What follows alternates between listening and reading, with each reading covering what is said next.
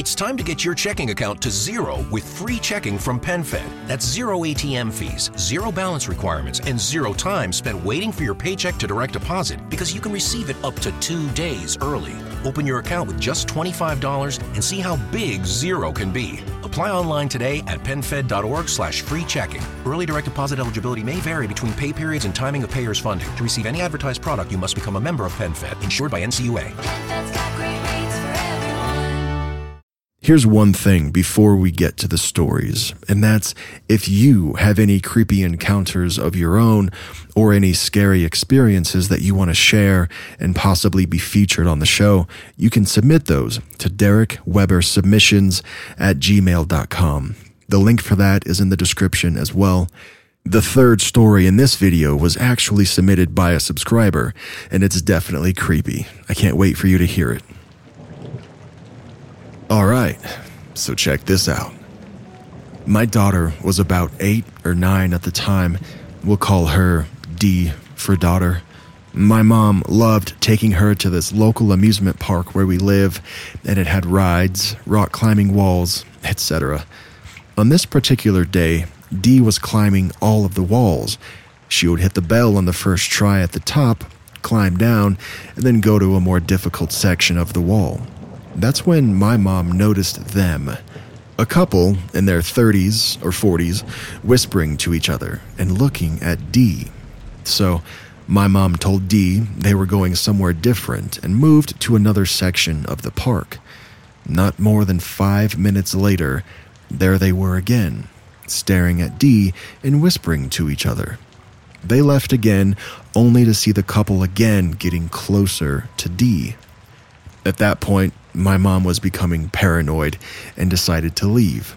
That's when the couple approached my mom and my daughter. They were trying to talk to Dee, and luckily, my mom has an instinct with creepy people and snagged Dee and put her behind her. And this is what she told that couple. She said, What business do you have talking to an eight year old, you weird ass perverts? You didn't think that I had seen you following us all around the park, staring at my granddaughter and whispering to each other? I'm calling the police. At that point, they left in an absolute hurry. They didn't even give an explanation. Thank you, Mom. Who knows what their intentions were, but I'm glad that we never got to find out, and I'm glad to have such an observant mom in this situation. And yes, she did report it and give descriptions of the people just in case any kids went missing. Do you know someone on your holiday gift list that's looking to cut costs? Consider a Henson razor. Henson razors use quality standard blades that only cost 10 cents each. That means you'll only be spending pennies a month on blades. Compare that to multi blade cartridges that cost 20 to 30 times more. Over a couple years, that special someone on your list will save hundreds and get a safe and smooth shaving experience along the way. To learn more and to get 100 blades for free, go to hensonshaving.com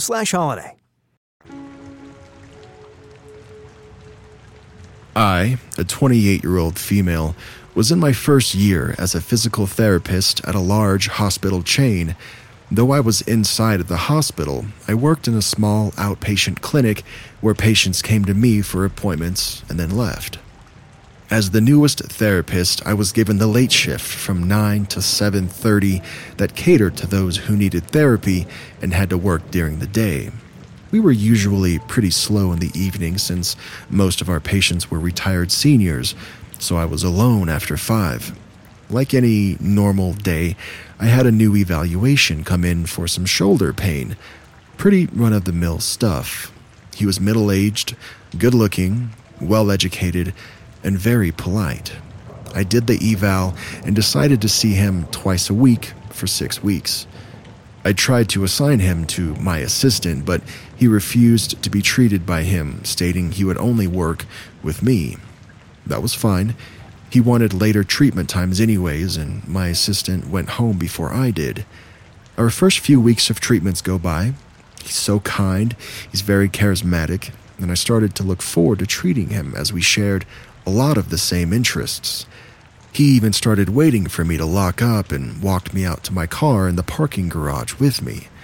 I hated the parking garage, especially when it was dark, so I actually appreciated him walking out with me. At some point in our treatments, though, I noticed a shift in him. Our light small talk started to turn more flirty. Well, from him, anyways. I was happily married and not flirting back, but as any woman knows, some men can confuse niceness with flirtation. He started making advances and asking me out to drinks after therapy. I politely declined and tried to circle back to talking about his therapy.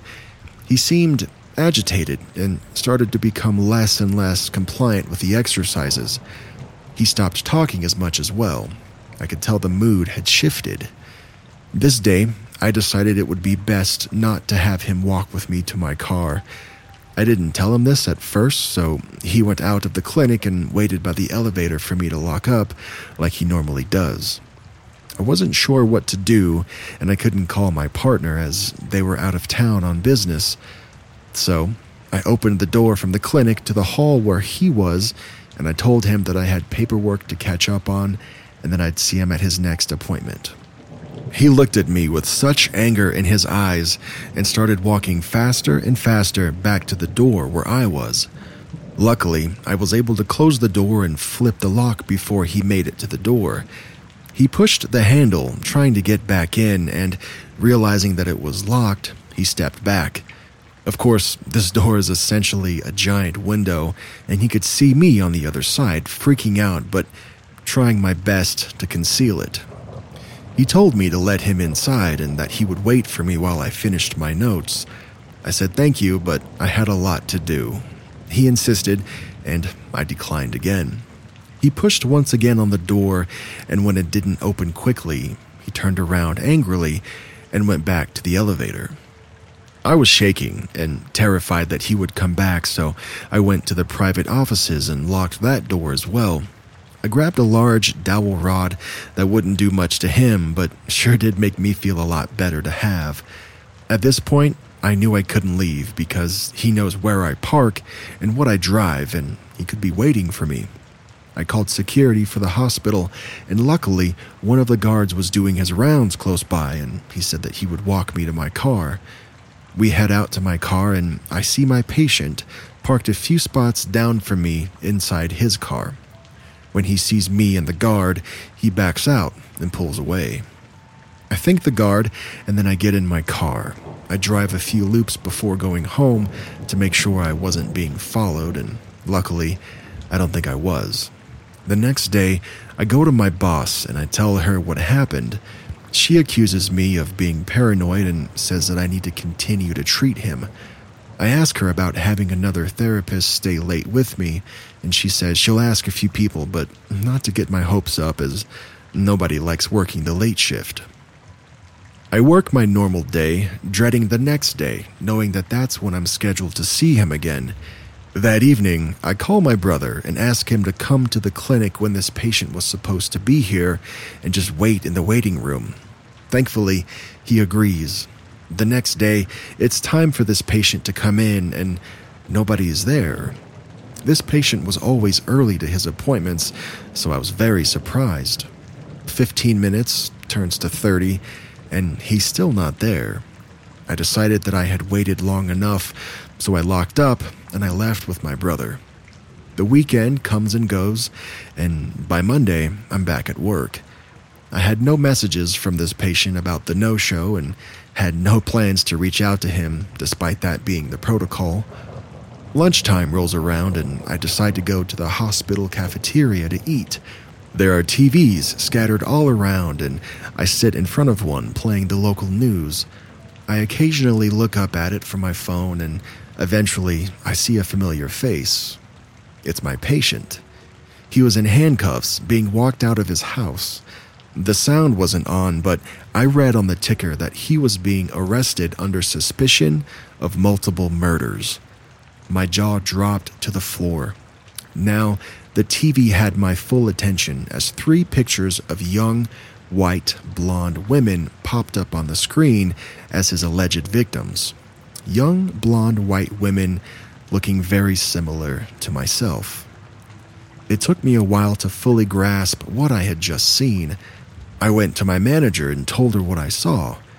Apparently, not believing me, she searched his name on Google, and sure enough, there were multiple articles and news clips talking about his arrest.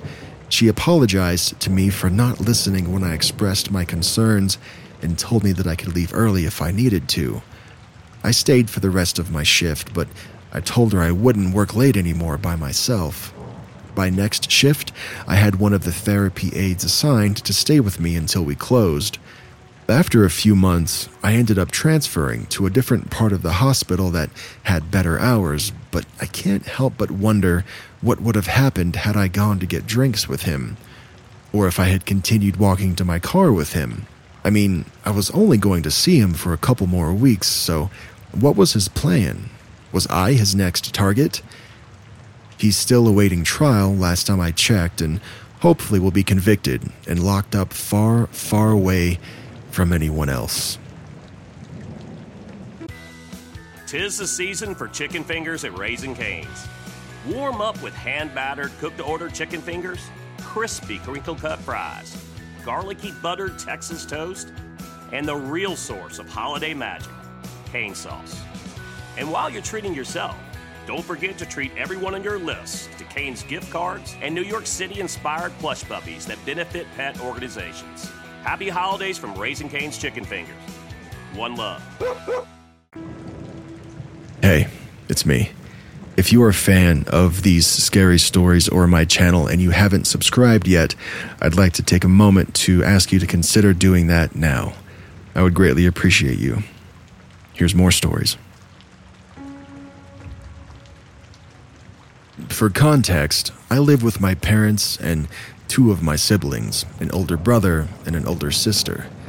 It was around 1 a.m. during October, and it was raining. I was sitting in the living room with my sister, just watching a movie. My sister turns to me and asks if I could grab some ice cream from the fridge in our garage. I got up, annoyed, and walked out to our garage. On the other side of the door into our garage is another door that leads to the outside. So, as I was getting ice cream, I heard a rustling sound, and I assumed it was something just shifting in the freezer. So, I closed the freezer door and started to head back inside. The hairs on the back of my neck suddenly stood up, like that feeling you get when someone is watching you. I whipped my head around to see that the door to the outside was slightly open. In the doorway, I caught a glimpse of a man looking in on me before he ran out of sight. I ran inside and I locked the door behind me, immediately alerting everyone about what had just happened. Who would be outside in the cold rain at one in the morning? My dad searched the perimeter of our house but didn't find anything. And that's not even the creepiest thing, though. My brother was in there 15 minutes before me and swore that he had locked the door.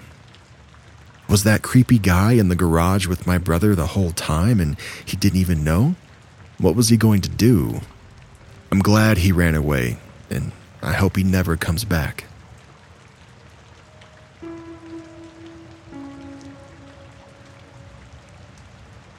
So, when my mom was about 26, she and my dad owned this blue minivan.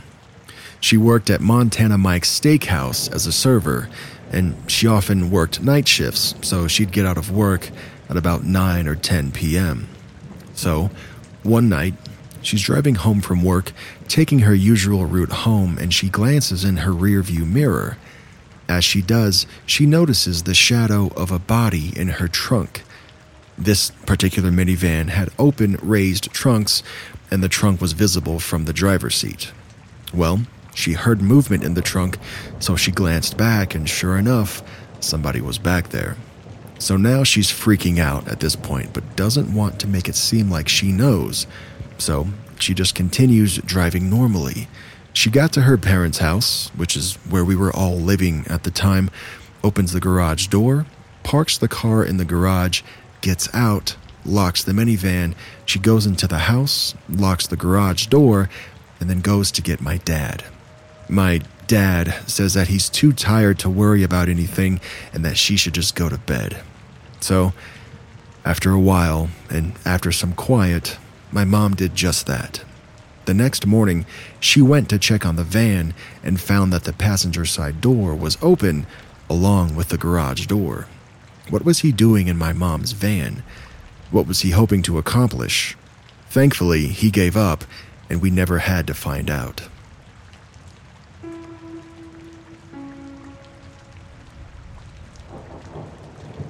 The following story happened when I was around 10 years old. I brought it up to my sister and my mom, who are key witnesses to this occurrence, too, by the way, recently, and they were just as shook as I recall being. The three of us were driving home from the grocery store one summer afternoon. We didn't live in a super high or super low end neighborhood. We were somewhere in the middle, but definitely not a very common area for weirdness or strange sights or anything like that. We were about two to three blocks away from our house when we began to approach a single vehicle that was parked on a curb with the driver's window rolled down. It was a green SUV, but I'm not sure of the exact make or model. Since it was very light and sunny outside, the three of us easily happened to glance at this car and immediately noticed that something was off about what was inside of it. It had bench seats in both the front and the back, and draped over the middle, there was a person. Their back was completely bent backwards over the seat, and their limbs were crookedly bent at an inhuman angle. Their bare legs were in a jumbled mess, too. If you've seen the original Pet Sematary, I was getting major Zelda vibes. Before I could let out an oh my gosh, do you guys see this? The person snapped their neck quickly towards our passing car, glaring at the three of us with huge saucer eyes as their arms began twitching. We let out a collective scream, and then my mom floored it, racing around the corner to the safety of our home. I remember feeling this incomparable dread as I quickly fumbled to help get the groceries inside, slamming the door behind me once we all made it in. A few minutes later, after some nervous laughter and banter, we heard a sound outside. It was like a loud and breaking down car had approached our house, and when we peeked through the blinds, I saw that that was exactly what it was. It was the green SUV sitting dead center in front of our house with the engine running. I couldn't quite see into the driver's seat, and I was actually glad for that. We shut the blinds and sat in hushed silence while the stranger laid on the horn a couple of times before eventually giving up and chugging back down the street. It may not seem that scary, but at the time, it disturbed me to the core and truly played the biggest part in me deciding not to go outside for a while, at least on my own. It was probably a person coming down from some sort of high, but it was just an incredibly disturbing sight no matter what happened to be going on.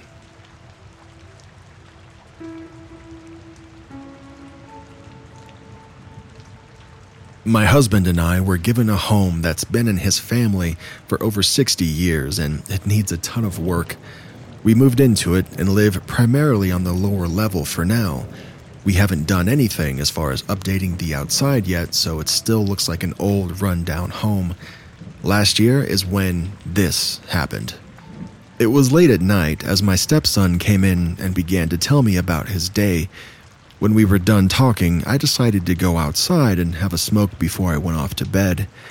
At the same time, my stepson said he needed to run to his car and grab something that he had forgotten. I took a step out onto the porch, and as I went to take my second step, I kicked something with the top of my foot. I looked down and I saw a white body stretched through the bottom of the screen door. It looked like a very white body with long arms and very big shoulder joints. It was facing the other way, but I know that it had a head and its one arm was stretched out like it was pulling the rest of itself in. I was so startled that I fell back into the door and almost onto my stepson's feet. He yelled, What is it? A raccoon or something? I couldn't say anything except for no. I asked if he saw it, and he said he couldn't see anything outside the door yet since he was behind me. I remember exactly what its skin felt like, too. Then, about two days after that, I bought a flashlight since the house has trees all around it, and I wanted to make sure that didn't happen again.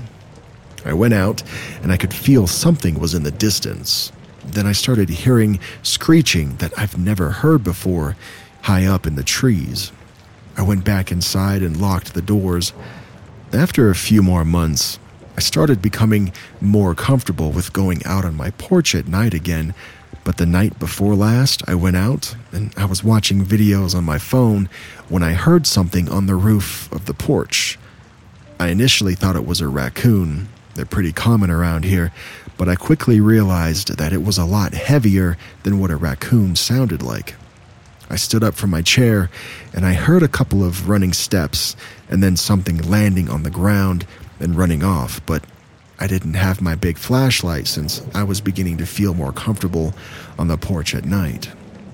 I started looking online and I'm not sure exactly what it is, so if you have any ideas, please let me know.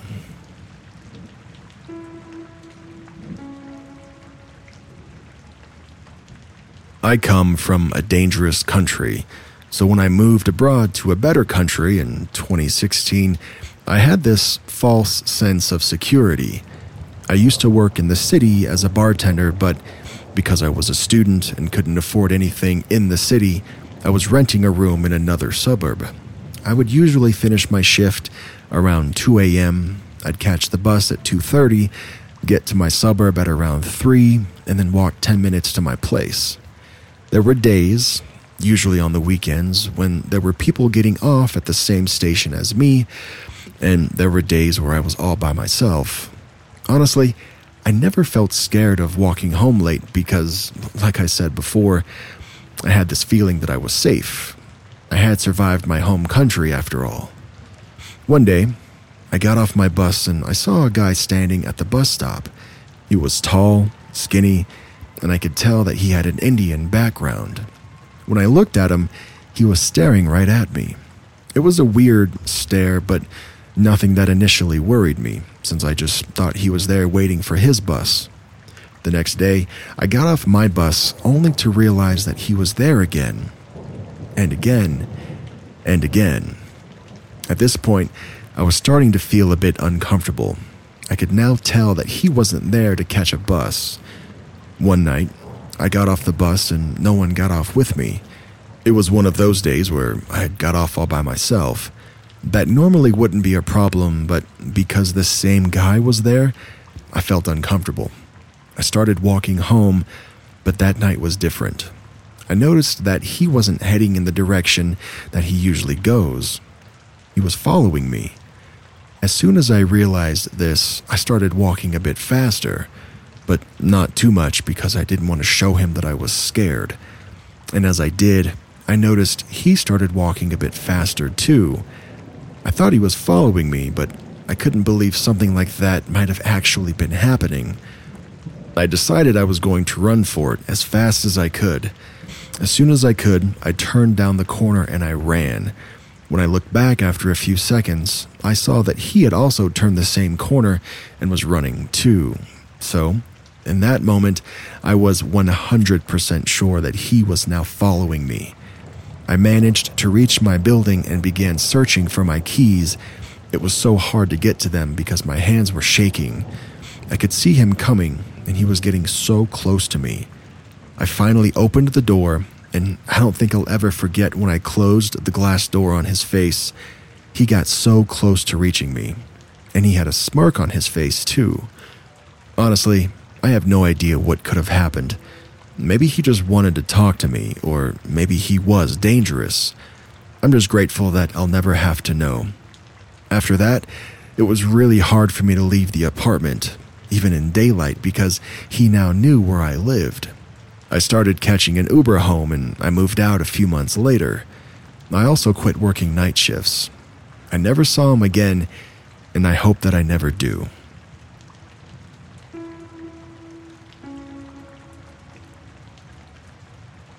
This was around 2007.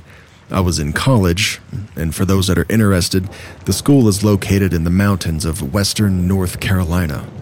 I'm a female and was 22 at the time. My two girlfriends and I were super stoned and decided to walk to the nearest convenience store for cigarettes. This was around 9:30 at night in October or November. Anyways, to get there, we had to walk down a long stretch of poorly lit road, and at that age you think you're invincible, right? So, a few minutes into the walk, my mom called, as she does every night and I was talking to her while my friends walked a little bit ahead, lost in their own conversation. Suddenly, I became aware of a man walking in our direction from several yards away. There was nothing specific about him that creeped me out, but for some reason, every sense was tuned into him, and I became hyper focused. I was so focused on him that I realized I couldn't hear my mom anymore, and my responses were nonsense.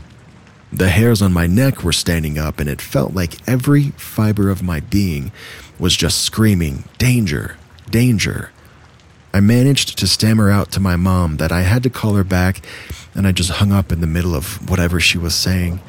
As the distance between us closed, I noticed my friends had gone completely silent.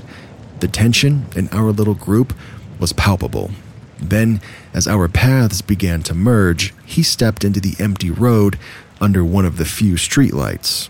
He walked around us in a broad circle. He had long, stringy blonde hair, and he was tall and thin. He had a creepy grin on his face and was hunched over slightly. He faces us the entire time, and as we passed, he said in a low, slow, unsettling tone, Good evening, ladies. When he reached the sidewalk again, he continued walking backwards, facing us, and finally howled out, Good night. We were all rigid and bunched together by then, and when we reached the convenience store, all of us were physically trembling. Without ever having said a word to one another, each one of us had experienced the same physical response to seeing this man instant fear, hair standing on end, all senses geared toward him, watching and listening and focusing with every ounce of energy. We didn't even speak to one another until we arrived at the convenience store, and then we discussed the situation we were shocked to realize all of us had experienced the same feelings of abject terror before he ever got anywhere near us. We got what we came for, and I called my mom back. By this point, we were all stone cold sober. I mean, who knew that fear could kill a buzz so fast, right? One of my girlfriends told us about a house party just down the street we decided to go there and hang out for an hour or so just to be safe and avoid encountering this man again on the way home. Even now, it still amazes me and gives me the creeps that each of us, separately, had the same visceral reaction to this man for no apparent reason. We likened his behavior to that of a predatory animal, and to this day, I believe if any of us had been alone that night, this story would have ended differently.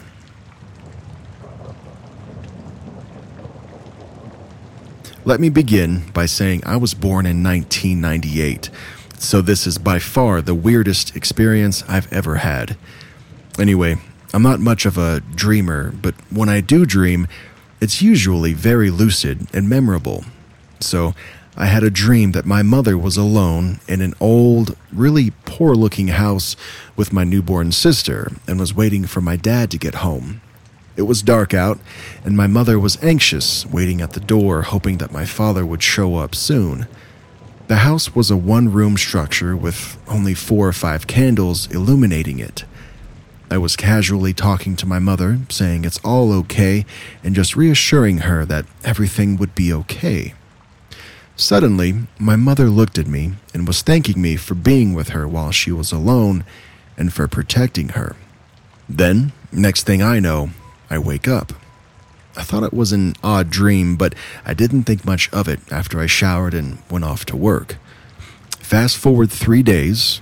It's a Friday night, and my parents and I are outside in my front yard sitting around a fire, just chatting. And my parents began to joke about how my mother used to pop my father's bike tires when they lived in Mexico. My parents are Mexican and came to the US in 95. I ask, What's the story behind that? And they begin to explain to me that back when my sister was born in 91, they lived in an old shack in a poor part of a small town in Mexico for about a year.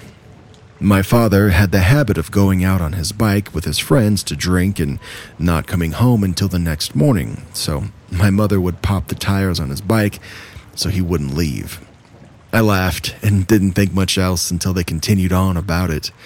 My mother said she'd be terrified of being home alone in the tiny house because they lived in an alley known as El Callejon de la Llorona, which translates to Alley of the Weeping Woman.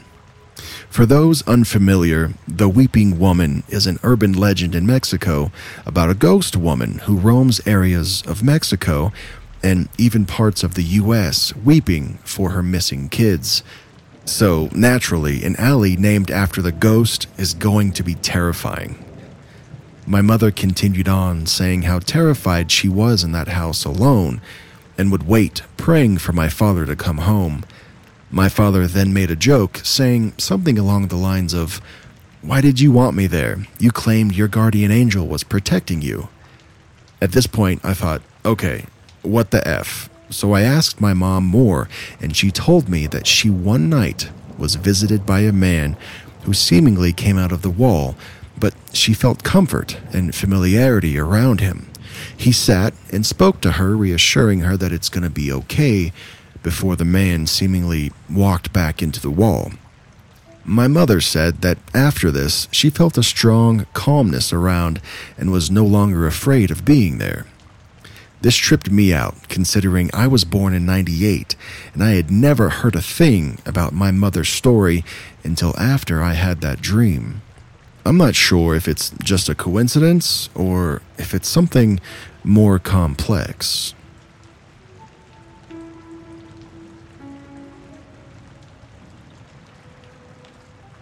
In 1993, I was 17 and attended Lollapalooza in Orlando, Florida.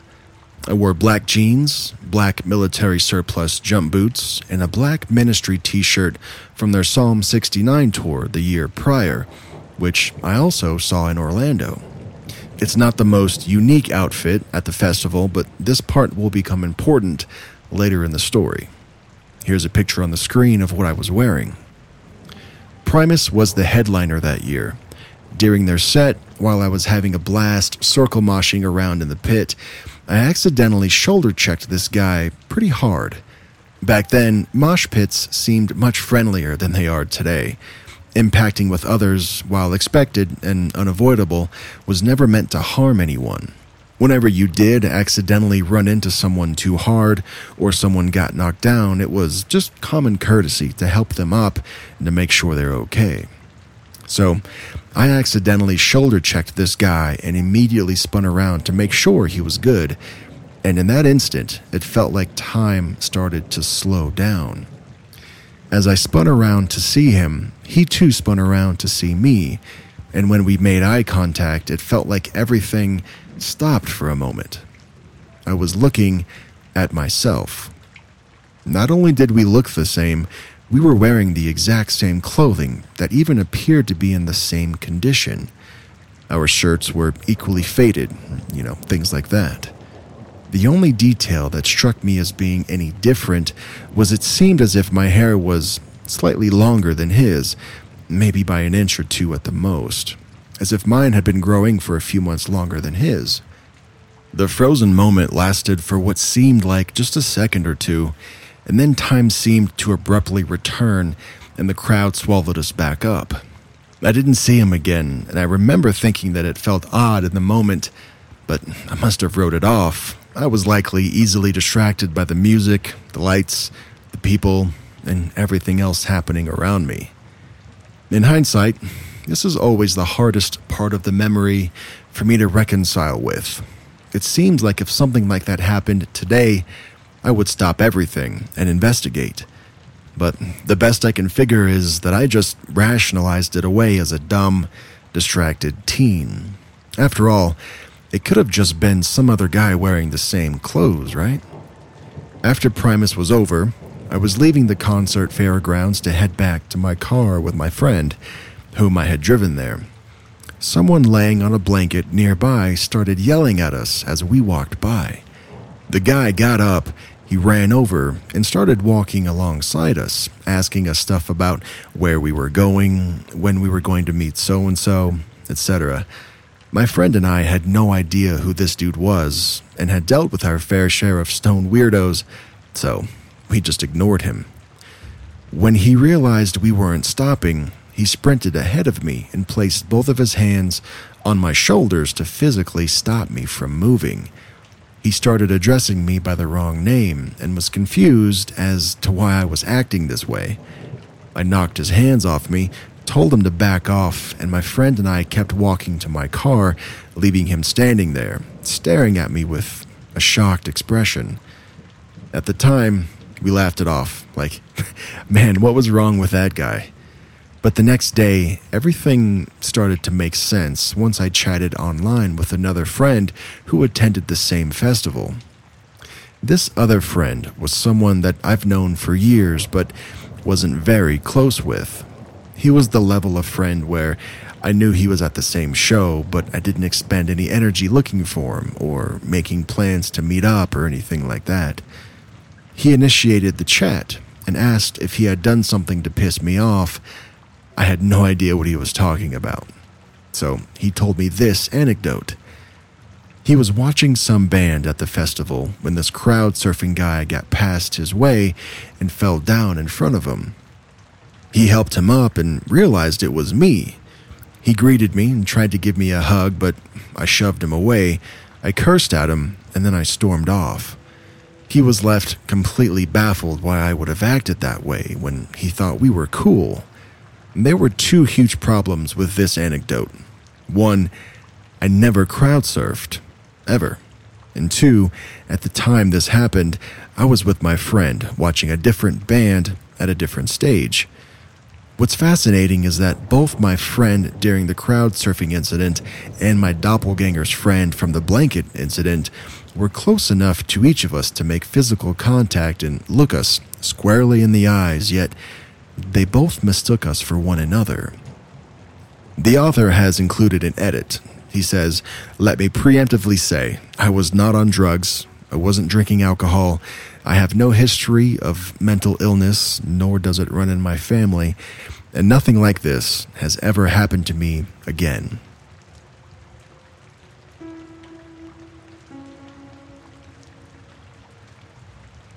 This story happened to my parents sometime between 1994 and 1997. One hot summer day, my parents decided they wanted to go to the local drive in to catch a movie. They called their friends, it was a couple that I'll call Martin and Jessica, to see if they wanted to come along. They said they would love to go, so my parents left to go pick them up. On their way to pick up Martin and Jessica, my parents spotted a man on a street corner. He was dressed in a long black trench coat, black pants, black boots, and a black fedora type of hat. This was very odd, considering it was easily the hottest day of the summer, and most people in the area were walking around shirtless or with t shirt and shorts. He was staring at my parents in their car with an expression my mother could only describe as evil. He was smiling in an alarming way, and his head followed the car as they passed by.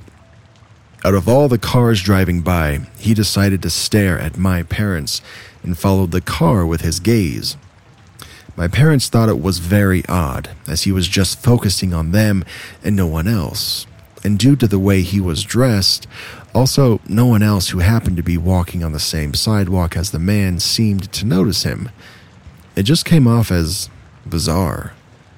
My parents arrived at Martin and Jessica's house and picked them up. They told them about the man, joking that he was probably some drug dealer or homeless person, as he seemed very out of place in the rural area. So now they're on their way to the drive in. To get to our local drive in, you have to pass through the downtown area of my city and turn off into a highway that takes you to the local university. The drive in is on the side of said highway before you reach the university. I hope that makes sense. Anyway, As they turn into the downtown area, they notice the same man wearing the same clothes, having that same evil smile, and staring at them and no other car again. My parents tell Martin and Jessica that it's the man that they saw earlier, and everyone gets a little creeped out. There's no way he could have walked that far from when they first saw him. But my parents did stop to pick up Martin and Jessica, so he could have gotten a cab to where he was now standing downtown. They keep driving and turn down a street about 30 seconds after they see him, and when they turn the corner down the street, there he is. The same man, same grin, still focused on just my parents. Everyone starts freaking out because it's impossible for him to be there. They just passed him, not even a minute earlier. And they all agree that something's not right, but they still decide to keep going. They pass by the local Cineplex and see him standing by an intersection now. They can't believe their eyes because there he is again, 45 seconds after seeing him on the same road. Martin and Jessica watch from the back seat of the car to make sure that he's still there, which he is. They decide to keep an eye on him to make sure he isn't getting picked up by anyone and somehow being dropped off in different locations at an unbelievable speed. Just as my parents' car is driving up the hill, which leads to the turnoff onto the highway, the man finally fades from Martin and Jessica's sight and they turn back around. When the car reaches the top of the hill, the man is standing on the sidewalk, just staring and smiling. Everyone starts screaming, and they turn the car around and speed back to Martin and Jessica's house. To this day, the story still freaks them out, and they have no idea who or what he was. They never saw that man again. Do you have any idea of what or who that could have been?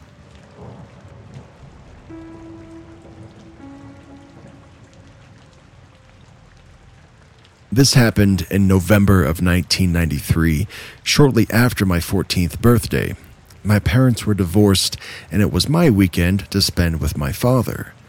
He called me up Friday after school, apologizing and saying that he wasn't feeling well. Said he had flu like symptoms and really needed to rest, and he couldn't spend time with me that weekend. I was disappointed, but I still understood. Dad and I were close. I now had an entire weekend ahead of me with no plans, so I pretty much just lounged around Friday night, and Saturday, I made arrangements to spend the night with a friend. We stayed up late doing what adolescent boys did in the 90s, sharing a beer we stole from the fridge and playing Tecmo Bowl on Nintendo. We finally went to bed, and I slept on the couch. For a couch, it was pretty comfy, and I slept well enough. For no reason that I was aware of at the time, I woke up just as it was starting to get light. Nobody else was up yet, and while it wasn't like I shot up out of bed, I do remember I was wide awake and completely aware. I looked at my watch. It was 8:20 a.m. Too early to get up. Before going back to sleep, I had one thought. I wonder how Dad's feeling. I'll have to give him a call after I get up. The next thing I remember is my mother waking me up and telling me that we had to go. There was a feeling in the whole house that something was very wrong. We went out to the car and we got in. Mom got in the back seat with me, which was very odd. She put her arm around me and said, Son, your dad's dead. I don't remember much else of the ride to Grandma's house, which is where Dad had been living since the divorce or the rest of the morning for that matter. His body was still in the house when we arrived, and it's a vision that will stay with me forever. But here's the weird part myself, my mother, my stepdad, my brother, and my grandma, even the freaking coroner, are all sitting at the dinner table. The coroner needed a time of death for the death certificate, and after going over the events of the morning, they decided he must have passed at about 8:20 a.m. Coincidence? Maybe.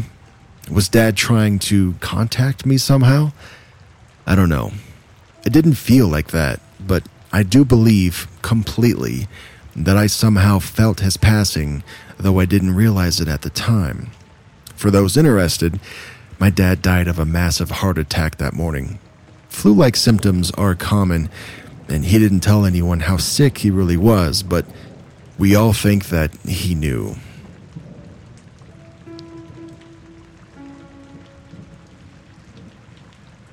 I was on the phone with my mother earlier, and we spoke of something that happened when I was a kid that I thought you guys might enjoy.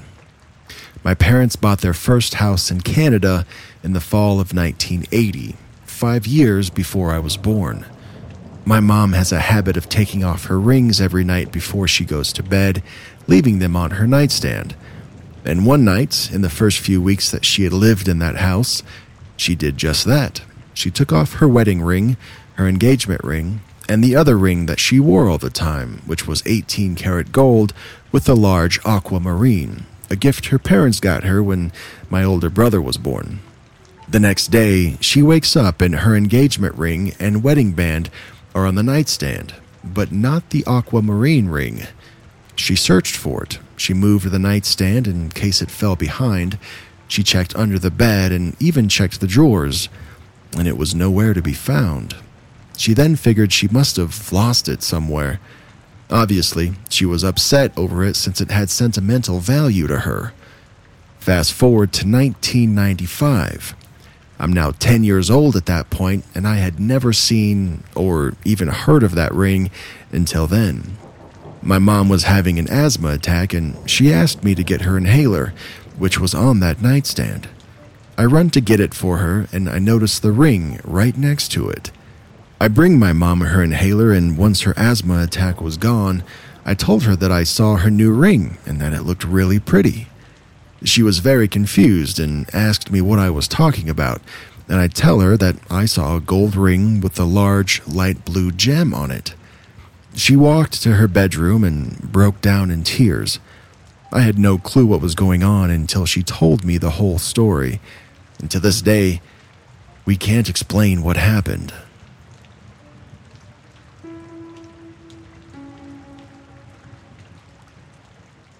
Okay, I've been sitting on this story since the 90s when it happened. Here's a little bit of background. At the time, I was about 23 years old. I shared a home with my then husband, my sister, and my two young kids, and this was about 1994. One thing you should know is that throughout my entire life, things have just gone missing around me. As inexplicable as those events were, I always just pinned it on me being klutzy, unattentive, or forgetful. Anyways, when we moved into this place, the missing stuff went into complete overdrive. It was making me feel insane. I was at a point in my life where I didn't want to accept it as one of those things anymore. It just wasn't a reasonable explanation. And stuff was going missing constantly, pretty much daily. I'd make up explanations in my head, no matter how unlikely the explanation was. Okay, maybe my two year old got out of bed, silently came down the stairs, made it past everyone in the living room without being seen, went into the kitchen, silently made it onto the counter, grabbed my lost item, and then did the whole thing in reverse. Maybe. And then a week later, replicated it, but this time he put the item back. I mean, honestly, very unlikely. But what other explanation is there? So here's the event it's a weekday. My sister went to work. My shift working husband is taking the kids out of town to visit his family. And I'm taking the day to get some child free errands done. I got everyone out the door, had a coffee, read the newspaper in peace, and then started gathering my items for my errands. I put my keys on the coffee table while I went to the kitchen to put my cup in the sink. Note that because I had a two year old, there was nothing else on the coffee table. We kept it bare as much as possible. I come back into the living room and the keys aren't there. Okay, okay, this is ridiculous. I retrace my steps. Maybe I absently picked them up again? But no, the kitchen counter is bare. Okay, maybe it's inside my coat that I had put down. Still no. I'll fast forward through much of the next 45 minutes. I will say that I had the idea that maybe my losing stuff was due to a brain tumor or something. Like maybe the items really were there, and for some reason I just wasn't seeing them. Which led me to sweeping my arms across the coffee table at least a dozen times and turning it on its side at least three more times.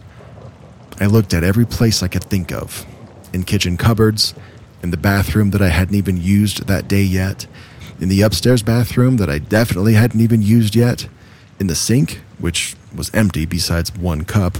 I even looked under the sofa, which I lifted up. I was running out of places to look. I finally thought, fine, you know what? I have gone insane. Maybe I never had the keys. Maybe my husband accidentally took them. Whatever. I'm not doing any errands today. I decided I'm done. I dejectedly walked back into the living room. On the middle of the otherwise bare coffee table were my keys. That was one of two incidents that I absolutely could not explain, no matter how unlikely. This was a small town house. Very small, limited ways in and out. And I was definitely alone in the house. And for the record, my things still disappear. Nowadays, I just shrug.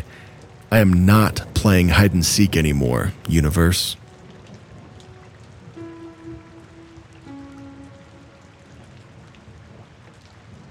It was the summer of 1990, and I was with two friends, D and S, walking through London from Camden Town back down along Camden High Street towards the center of the city. We stopped to wait at a pedestrian crossing for the lights to change. The standard British pelican crossing is a plain red silhouette of a man standing still. As usual, when waiting for the lights to change, we all watched them impatiently. Eventually, they did change to the normal British green man mid stride, and we started crossing. As we walked, we kept an eye on the lights to make sure we had enough time to make it across comfortably.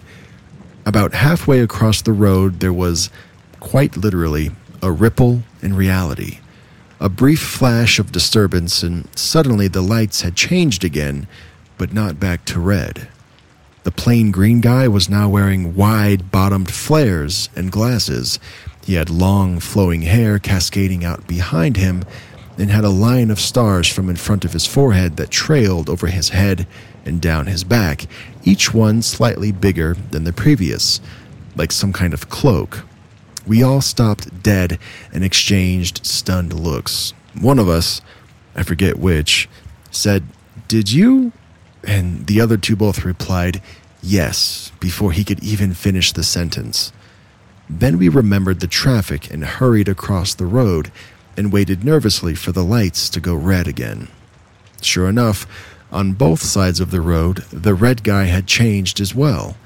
He was now carrying a briefcase, smoking a pipe, with wisps of smoke rising, wearing a little Homburg hat, and he had big brogues on his feet. We watched the light cycle for about 10 minutes or so, but eventually continued on, feeling extremely freaked out. A couple of days later, I was talking about it with a group of friends. To my amazement, one of the girls said, Oh, yeah, I heard about that.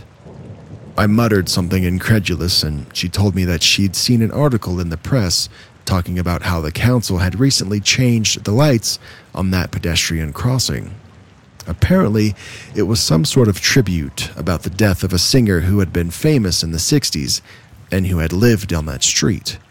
She was certain that the three of us there had just not noticed the difference in lights until we were halfway across the road. But I was far from convinced. The council changing the plates over the lights made sense, but not in less than the blink of an eye. Anyway, L promised to bring me the article to have a look at at our next gathering a couple of weeks later. However, just a few days later, I went back to Camden to look at the changed lights more closely. The construction was standard, they were just black painted glass, the top section red glass and the bottom section green, with the shapes of the men etched out of the paint, with white bulbs behind. The figures were based on the original templates of the walk slash go men, but with extra details etched out of the black paint to provide the outfits. The glass was bolted in and took up the entire casing in front of the light bulbs. There was no possible mechanism by which they could have slid down in front of the other plates or anything of that sort. Just in case, I hung around at a cafe across the road for about an hour watching the lights, but they stayed changed. And about a week after that, I went back again for another look to get a sketch of the altered designs. I was disappointed to find that the lights were back to being perfectly normal. It was our regular gathering a couple of days later, and I was quite keen to see the article that Elle had mentioned. When I asked her if she had brought it in, however, she looked at me blankly. She clearly didn't have the slightest idea what I was talking about. She didn't remember me mentioning anything about traffic lights, Camden, or anything else, and neither did any of the others there. She had never heard anything about the council changing some pedestrian crossing lights, or even of a singer from the 60s dying recently. In fact, none of them remembered me saying anything much at our previous gathering. When I retold the story, everyone seemed quite spooked by it all. I called D and S immediately afterwards, and yes, they still remembered it, clearly. D seemed amused by it all, and S was just terrified. The only explanation that I can even begin to stand up to Occam is that we briefly swapped into a closely aligned parallel dimension. If the other two hadn't been there, I doubt I'd trust my own memory of the event. It was so surreal. But as it happens, I've since had a couple of other experiences that also look a little like some minor dimensional swapping, although they're less dramatic.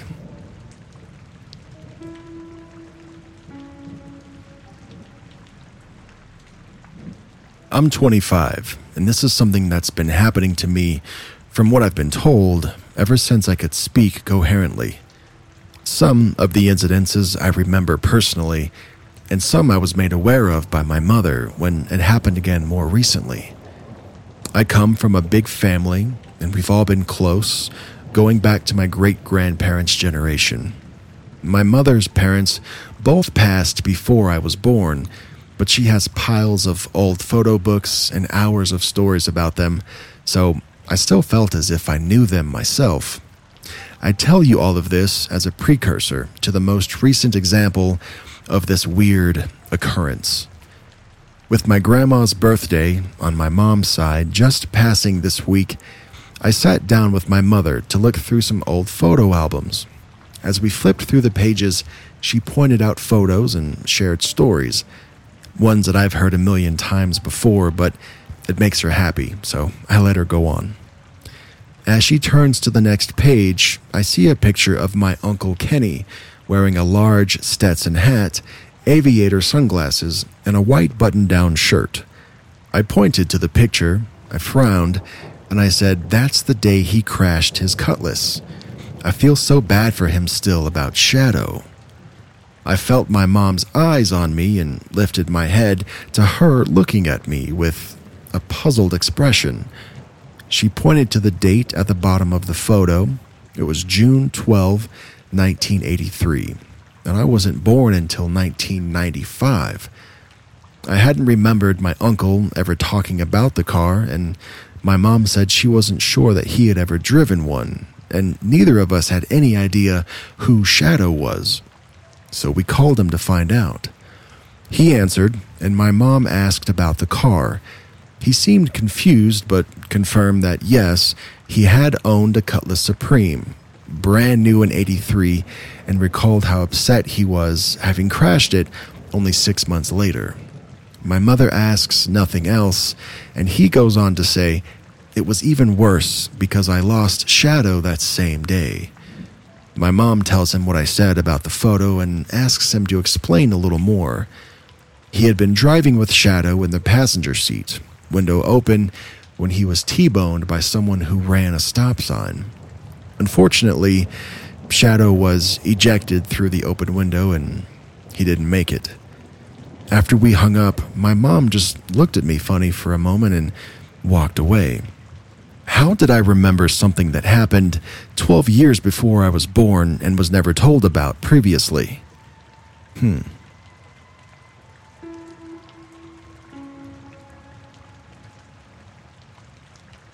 I have two stories that I've decided to post. Um, the first one happened in 1993. I was living in New York City and had to take the subway to downtown Manhattan. After getting off the subway, as I was walking to work, I felt overwhelmed by my surroundings.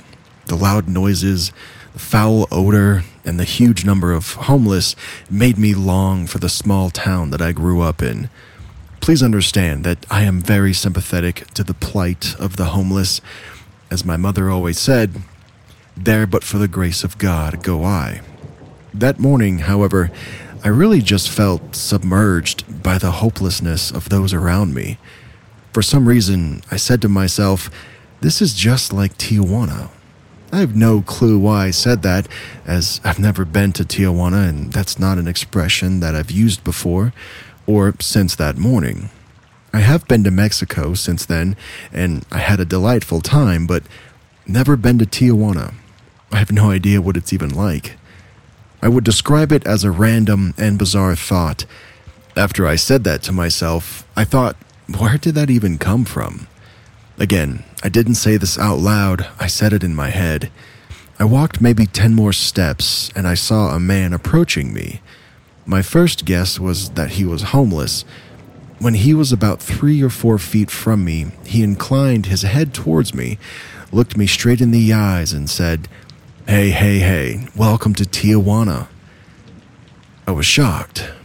I knew that I had not said that out loud, and after he said that, we both just kept walking in opposite directions. Unlike everybody else that morning, he was exceptionally happy and seemed to be having great fun. Honestly, I felt like he had just read my mind. It was very disconcerting. I did turn around and look at him while I was walking in the opposite direction, and he was still there, walking away. It was all very bizarre. Here's the second story I'd like to post. Last year, my family and I were very stressed as my mother was living in an assisted living facility and she was failing. She has since passed away, my sister was especially taking the brunt of it as she was visiting my mother weekly while working a very intense job. Around 8 o'clock in the evening, I felt the air beside me shift and I heard a huge crackle. It almost sounded like electricity. At the same moment, or so it seemed, I heard my sister say my name very intensely and almost angrily. I was shocked and I looked around expecting to see her.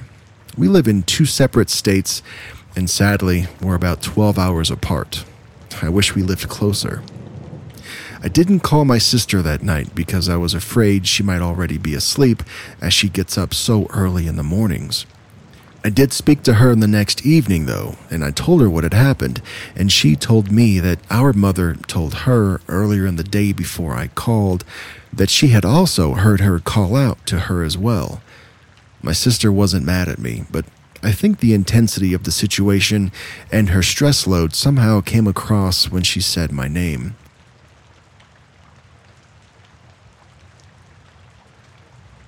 The following is a story that took place quite a few years ago, but it still baffles me, and I'd like to share it here. I'm a teenager, and I've been in the Boy Scouts almost my entire life. I really enjoy exploring with my friends and being trusted more now that I'm older. A few years ago, myself and two girls, Amy and Harriet, were asked to go into the woods surrounding our campsite to find a long, straight stick suitable for carving into a point. Remember, I was a lot younger then. Harriet was the oldest, and Amy was only one year older than myself. We walked in the same direction to avoid getting lost and memorized our surroundings as we went. After 15 minutes, we couldn't find the right kind of stick, so we turned back towards the campsite. That's when the initial panic set in. The trees appeared to have knitted themselves together in a way that completely concealed our path, like it had just vanished. We turned a complete circle, and everything looked exactly the same. Trees we could have sworn were different all looked like copies of one another. We continued walking in what we thought would be the right direction while shouting out for help, and eventually we came to a concrete path. It was almost like a road, but thinner, and it split the forest in half. We didn't follow the road because we knew it was going in the wrong direction. On the other side of the path was more forest, however. There was an abandoned shack nearby, probably used for storage at one point. We had no idea anything like this was out there, so we just kept walking. Eventually, we came to a road that we didn't recognize. A woman wearing a pink and purple regatta outdoors coat walked past, and we frantically asked her for directions. By now, we'd been walking for an hour and a half. She said she had never seen it before, but she pointed in the direction of another campsite. We followed her advice and eventually came back to our campsite. We apologized for being gone for so long and still not finding anything. The leader, Ian, could see that the three of us were shaken up, but he said we were only gone for 25 minutes and we hadn't used all of our free time yet. To this day, it still baffles all three of us. The time limit was 40 minutes, and our watches said that we were gone for hours. The forest we were lost in just felt crushing and claustrophobic, like we had entered an area where the concept of time didn't apply. I believe in the paranormal, but this was so unlike anything I've heard or experienced before. It was like we entered a time vortex. Hours in the forest were only minutes in the rest of the world. The feeling was very strange and it stuck with me for the rest of our trip. Thank you for reading my story. It's a weird one, but it's true.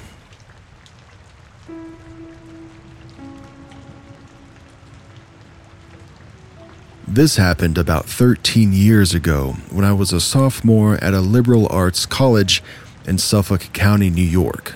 Within the first couple of months of freshman year, I found myself in a very tight knit group of fellow theater geeks. In total, there were six guys and one girl. Plus, they all loved horror movies and ghost stories. I had found my crew. That year was tough, but we supported each other and made the whole experience more enjoyable. At the beginning of sophomore year, we decided to find a creepy, wooded spot in a nearby town for the Halloween season. We wanted to scare the crap out of ourselves. We did some research and found a particularly isolated area known for paranormal sightings about 30 minutes away. It was perfect. The seven of us took two cars and headed out into the night. Allow me to set the scene. You turn off the busy main road flooded with strip malls and restaurants, and you're almost immediately greeted by complete darkness.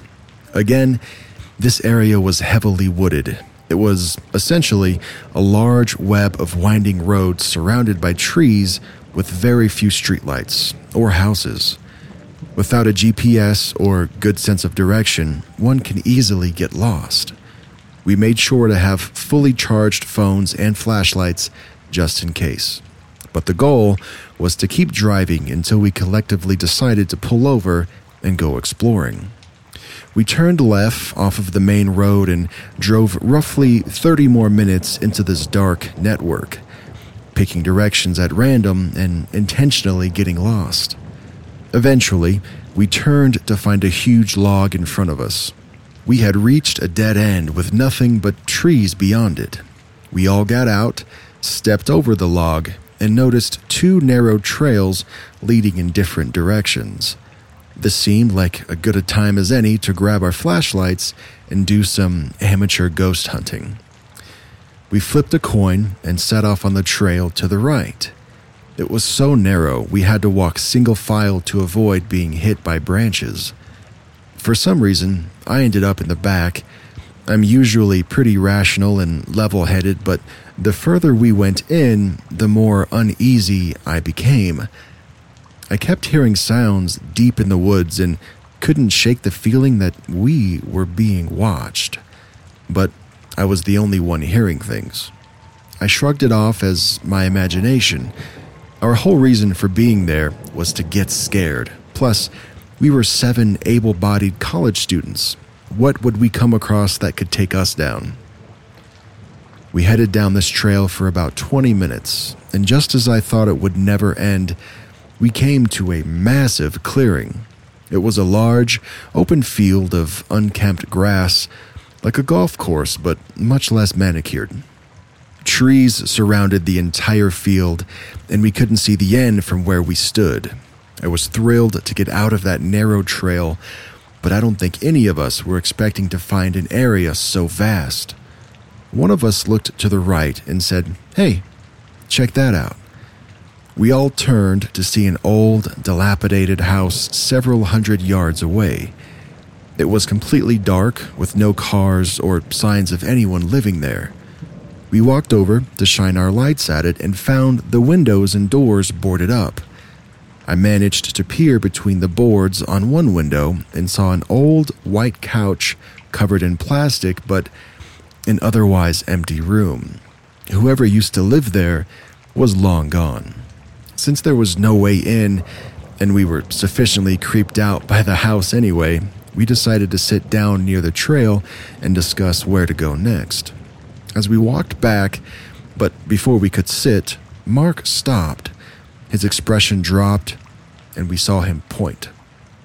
We all turned. On the far side of the field, directly across from where we entered, we saw someone tall, lanky, and pale dancing among the trees. And by dancing, I mean he was skipping, grabbing trees, and swinging around them. Basically, a do si do. The moon was so bright and the woods so dark, it took a second for us to really understand what we were looking at. Jay, the 6'4 skeptic of our group, wasn't seeing it. I leaned into him, pointed in that direction, and said, Jay, look where I'm pointing. Don't you see that? He squinted, and the second he saw it, he gasped loudly, clutched my arm, and he whispered, What the frick is that? What happened next sent shock waves through us all. Whoever this was, they stopped dancing, looked in our direction, and started charging straight at us. Without thinking, we panicked and ran back to the trail. Yet again, Jay was the only one who didn't see what was happening. He shouted after us. He said, Guys, what is it? Where are you going? After roughly 15 seconds of running like hell, I heard Jay scream some expletive. I looked back and saw his flashlight following the rest of us into the trail. While the walk into the woods took 20 minutes, we made it back to our cars and were peeling away in five. Once we were a safe distance, we pulled over, got out, and checked in with each other about what had just happened. My heart was pounding, and I know everyone else felt the same way. Nearly 15 years later, we're all still friends. We live in different states, but have kept in touch through marriages, divorces, and children. Occasionally, out of the blue, one of us will send a group text to the others with something to the effect of, The woods, that really happened, right? It most certainly did. That experience is always in the back of my mind, and I'm pretty sure it always will be. Here's the thing that still resonates with me about that night. Whoever was dancing maniacally in the woods at one in the morning ran directly for a group of young adults and wasn't fazed by the fact that they were severely outnumbered. Did he know we were there from the second we parked? Was he the sound that I kept hearing as we walked the trail? Whatever the case, when he came for us that night, you can be sure none of us wanted to stick around and see what he was capable of.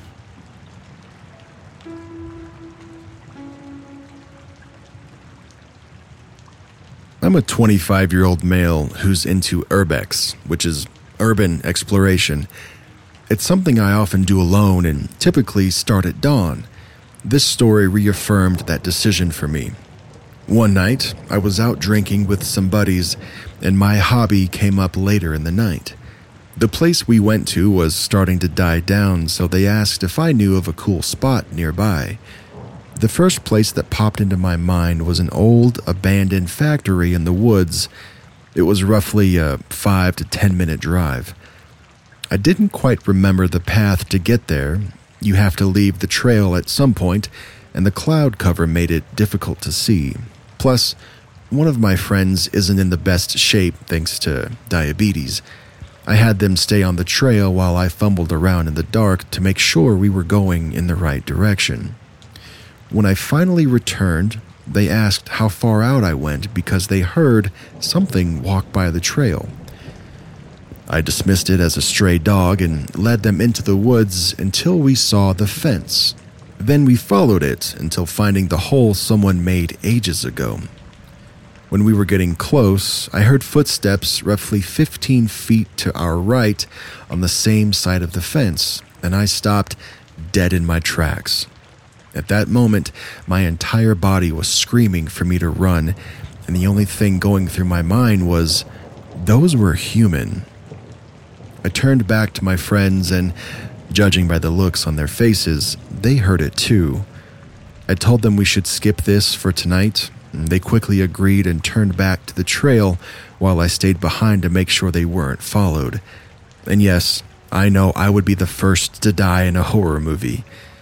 As I waited for them to get further away, I didn't hear or see anything. Once I thought they made it back to the trail, I took off running, and we quickly made it back to the car. Since then, I've chalked it up to a homeless guy going there to crash for the night, but it felt like they were following us, and it triggered my fight or flight instinct super hard.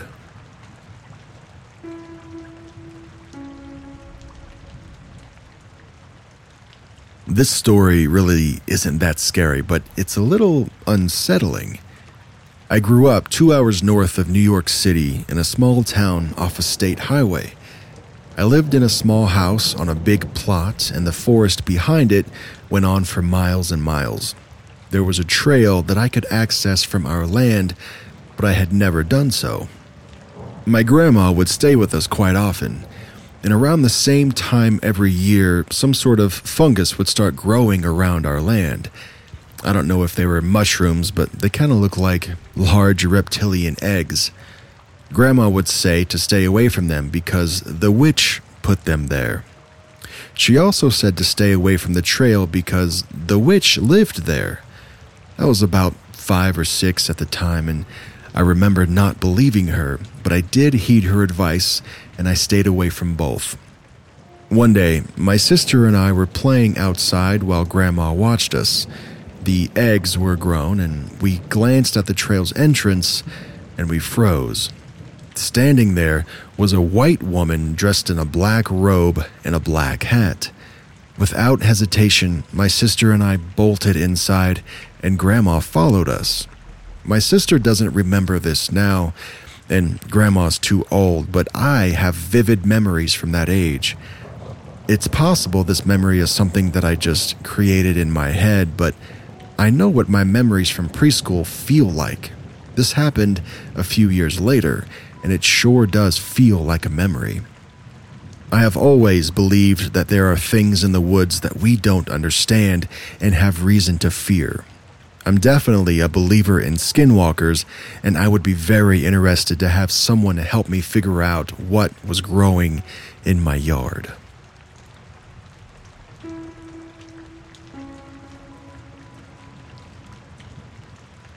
This is the first of many creepy stories that my roommate and I experienced during our freshman year of college.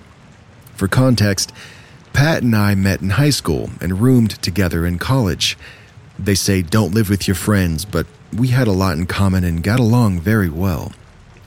We were city kids, but we went to college out in the sticks. The campus was secluded from the highway and surrounded by woods. Our freshman year, we shared a typical cinder block dorm room two single beds, two desks, two dressers, and a closet with no doors. There was space at the top for storage containers with enough room for someone to sit up there if they wanted, and often we did. One night, we stayed up late, just BSing for hours. We talked about school, dream jobs, girls, religion, all the basics, when Pat suddenly changed his tone. He said he was having recurring dreams that were freaking him out. In the dream, he was walking in the woods and came across a very unnerving porcelain doll. Every time he tries to pick it up, he suddenly wakes in a panic, like one does when they dream that they're falling. I could see it was bothering him, but wasn't too concerned. I told him he probably was worrying too much and it would likely pass in time.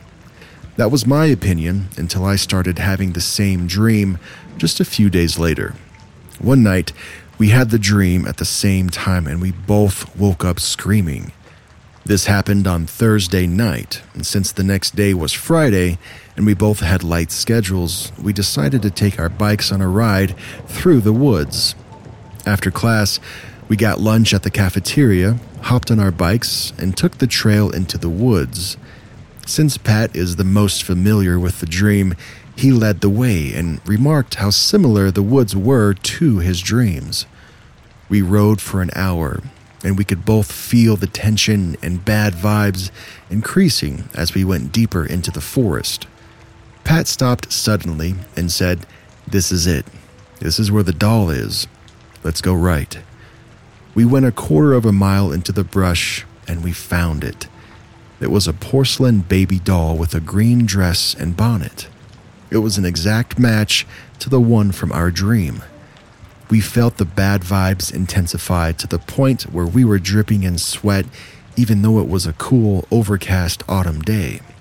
The most unnerving thing was that this doll was in pristine condition, completely unaffected by the elements.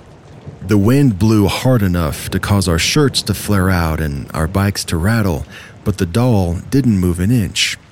We quickly looked at each other and without saying a word, we agreed it was time to leave. We hopped on our bikes and took off for campus. Neither of us could sleep that night, so we put on a movie and took some ZzzQuil. Eventually, we passed out. In the early morning hours, we woke to the sound of a girl giggling. We both thought the other may have snuck a girl in, but that wasn't the case. A voice said, Hey, up there and we looked to see the storage cut out above the closet. A red headed girl with a white dress and an indistinguishable face sat there, expressionless, and we only stared. In a passive voice, she said, Why did you leave me there? Neither of us could speak. I finally managed to mumble an unsure, What? You heard me. I said, Why did you leave me there? Suddenly, everything on the storage cutout fell to the floor and broke open. The noise was so loud that it woke our neighbors, who thankfully were also good friends. They knocked on the door from the adjoining bathroom and came in. We had no way of explaining what happened, they would think we were crazy. Instead, we told them the base of the cutout broke and just dumped our stuff all over the floor. They accepted the story, and we spent the remainder of the night cleaning the mess left by that redhead. We never went back to those woods, and we never went looking for the doll. The dream kept happening, but thankfully slowly fizzled away. To this day, Pat and I are still close friends, but we don't talk about the doll or the girl.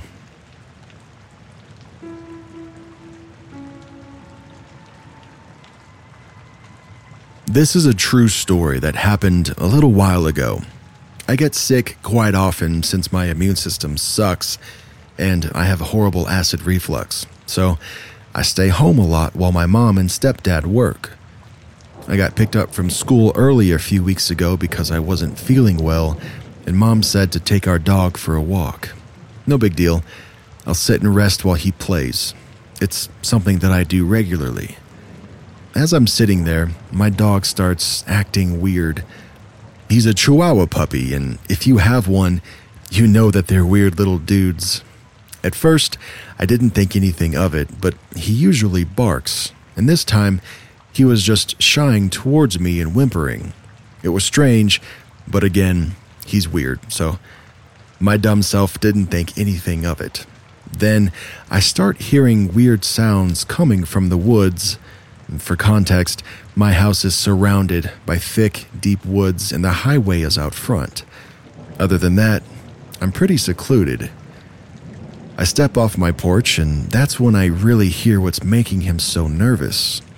It sounds like a puppy or a fox is hurt really badly, so I, an idiot, start walking towards it to look for the animal to make sure it's okay. As I'm getting closer, my dog is losing his mind and barking at me to go back. That's when it started to sound less like an animal and more like someone trying to sound like an animal. It sounded like someone with a scratchy throat trying to make a whimpering puppy noise. It was freaky as hell. Maybe my dog is onto something. I scoop him up and we go back inside for the rest of the day. The next incident was about a week later when I was home alone, sick again.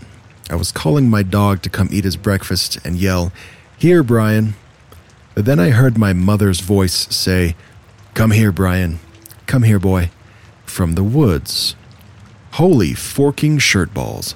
I called my mom and she insisted that she was still at work. I called my very logical dad in tears, and he said it was either an echo or just my imagination, but I know what I heard. There's no way she could have pranked me either. I called her work, and they confirmed that she had been there the whole time. I'm an extremely spiritual witch and believe in all kinds of spirits. I even work with two deities and practice witchcraft often. At this point, I'm open to whatever explanation there is, but I know this was paranormal. I'm like a magnet for that kind of stuff. If you have any idea what that could have been, please let me know.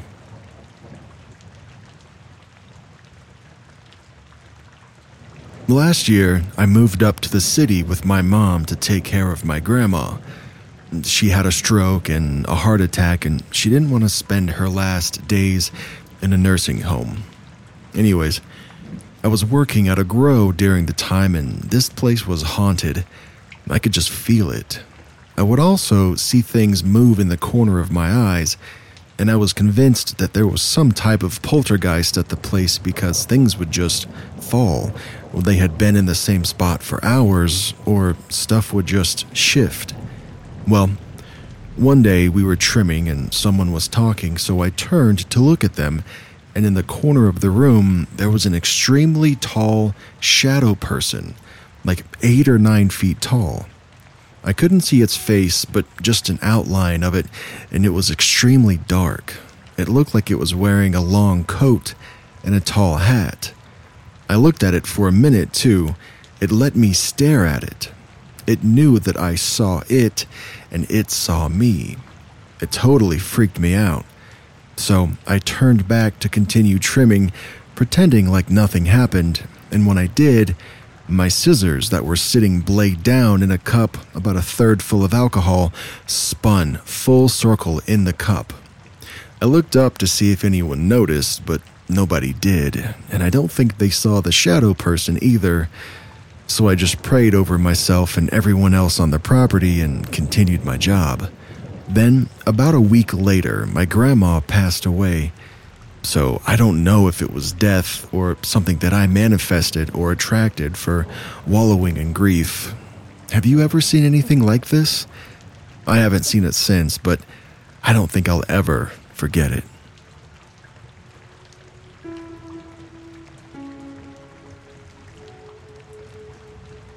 I was living in an apartment at the time, not uncommon for a 24 year old to do. And my partner had decided to go to bed early because they wanted to start doing a morning workout routine. I said, "Whatever, nerd. I don't want to do that." So that meant that after 8:30, I was alone and I didn't need to be at work until 10:30 the next day. And anyways, I worked from home, so prep time was minimum. Roughly 10:40ish p.m. comes and I get a knock on my front door. I was replaying Skyrim for the 57th time and assumed it was my neighbor since we were buddies. When I opened the door, nobody was there. Ding dong ditching bastards, I thought to myself. Incorrectly. I close the door and I laugh about it. Then I get scared for some reason. Now, I'm a big guy, power lifter, weighing 270 at the time and 6'4. I was shoved to the ground like a child, as if I was full force pushing a six year old to the ground. I hit my head on the couch and the controller broke when I flung it going down. I bled a lot from a small scratch on my head, like way more than I was expecting to. I get up from that, shaken and looking around for some kind of monster or something, but nothing. The whole apartment is still, but I feel horrified and I don't want to go wake up my partner to tell them that my big ass was just thrown by a freaking monster that I couldn't even see. I cleaned up the blood and called my mom. She had a lot of experience with paranormal stuff, and I'm more of a skeptic in general. She had me do some cleansing things and walk around saying this was my house and that whatever else was in there had no right to be. I felt at ease a few hours later and went to bed. I woke up to a dull silence that I wasn't used to. My fan was off. In fact, all the power was off. I checked the breaker box and nothing was flipped. So I called my uncle, who worked on apartments, and he actually answered me and told me there was probably a main breaker outside that was flipped. I walked outside and saw my main breaker box was open, and sure enough, flipped. I flipped it back on and went back inside. Now, there was a tension that I started to feel that I just couldn't shake. So I called my mom again and I told her what happened. And she said, It turned your power off so you'd open the door. Otherwise, why did it knock the first time?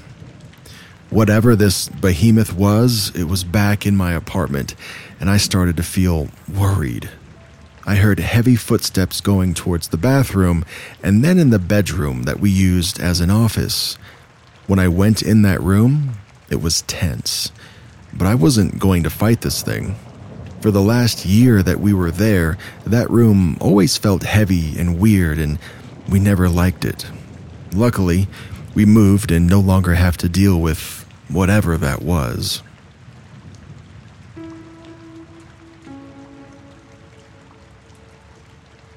I started working at the Broadmoor Hotel in Colorado Springs in the fall of 1993.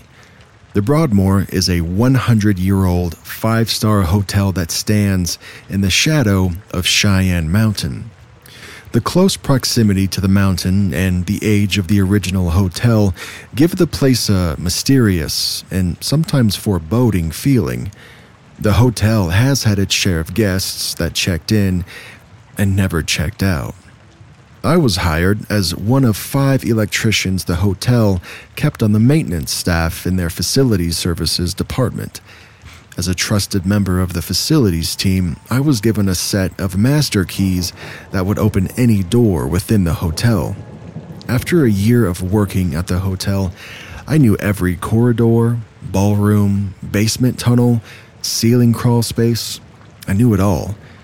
The electricians all started in the pre dawn hours before the guests were even awake. It was our job to walk all the hallways, meeting rooms, ballrooms, dining areas, everywhere, and replace any lamps that we found to be burnt out, which included the huge glass chandeliers and hundred year old wall sconces. Each of the electricians were assigned a building where it was their job to keep all the lamps burning we would spend the first three hours of our workday walking the mostly deserted hallways and public spaces, checking for the deceased lamps. We had lamps and ladders stocked and hidden away on every level of the hotel. That winter, I was assigned the main hotel. The main hotel was my favorite because it had all the beautiful terraces that looked out across the Broadmoor Lake with the awe inspiring Cheyenne Mountain in the background. The main hotel had the history of 100 years of guests partying and playing throughout its historic ballrooms and terrace dining rooms. The main hotel also had the penthouse suite, where presidents and world leaders had spent the night looking out at the dark and steep mountain beyond. The hotel was built by a gold baron named Spencer Penrose. His beautiful wife, Julie Penrose, spent her final years living in the main hotel penthouse. She died in 1956, and the hotel converted her lavish three bedroom, three bathroom penthouse to the Penrose Suite, which back then was $2,500 a night. Winters were slow at the hotel. The room occupation rate was typically at 20% or below during the cold winter months. That chilly, snowy morning, I was taking my time going from room to room, checking for the elusive burned out lamps. I always started with the main room at the front of the hotel, which included the front desk. It was always deserted at that time in the morning. In fact, it was unusual for me to see anyone in the public areas that early in the morning. One of the perks of working at the hotel was the large spread of morning baked muffins and bear claws set out for the guests. The bear claws were the absolute best. Of course, we lowly maintenance workers were not to eat any of the baked goods, but this was before the advent of discreet cameras placed throughout the hotel. I could never pass a freshly made bear claw, and besides, who was hurt by this minor indiscretion anyway? My second stop that morning was the main terrace dining room. That was on the second level, looking out towards the lake. This was a huge dining area with glass chandeliers scattered throughout the room. A large set of heavy glass and oak doors separated the dining room from the upper main terrace common area. The room had 10 foot high windows that spanned the whole lake side of the room. I went to turn on the chandeliers at the far back corner of the room. I had my back to the large doors that I had just used my master keys to enter when suddenly I hear the doors reopen and then slowly shut again. I thought, what the hell? There's nobody there. I reach for my radio and call out over our channel if any one of our maintenance people are here on the second level of the main hotel with me, and I get total silence. I start to think I'm imagining the doors opening on their own, but no way. The large, old, dark room is starting to creep me out now. I continue to head straight for the set of switches that light up the whole room. I flick each of the half dozen switches and nothing happens. The lights just don't turn on. Now I'm starting to think that somebody's messing with me. The electricians and the plumbers have been known to prank each other's shop. Innocent stuff like leaving a dead fish hidden in the plumber's shop area. So I call the plumbers out on my radio. Again, nothing. I start to head out towards the opposite side of the dining room towards the exit that leads to a stairway to the basement where the main electrical room is located. I figure I'm going to have to reset the circuit breaker. I walk along the large windows that face out towards the lake. It's darker outside than it is inside the dining room, with the only light coming from the exit signs above both of the doorways. It's not a lot of light, but it's enough to create a reflection in the huge plate glass windows. I'm walking along slowly in front of the windows when something outside catches my attention. It looks like an older woman dressed in a large white gown. My immediate thought was, what the hell is this lady doing standing outside on a cold, dark, and snowing morning? And suddenly, it hits me. I'm not seeing her outside the windows. I'm seeing her reflection of her inside behind me. I turn around and there's nobody there. I ran. I ran out of that room so fast that I hit two chairs, knocking them over and leaving a large bruise on my side. She was there, clear as day, standing not more than 10 feet behind me. I could see her face and her white gown, and she looked sad. I worked at the hotel another two years and I never saw her again. I was 34 years old when this happened to me, and my hair was dark brown. My wife has noticed my hair suddenly turning white. Within five years of that incident, my hair was completely white. And I don't know if that's related, but it still gives me chills to this very day.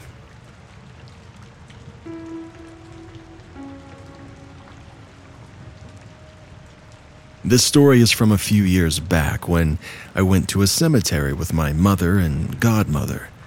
It's short, but it's good.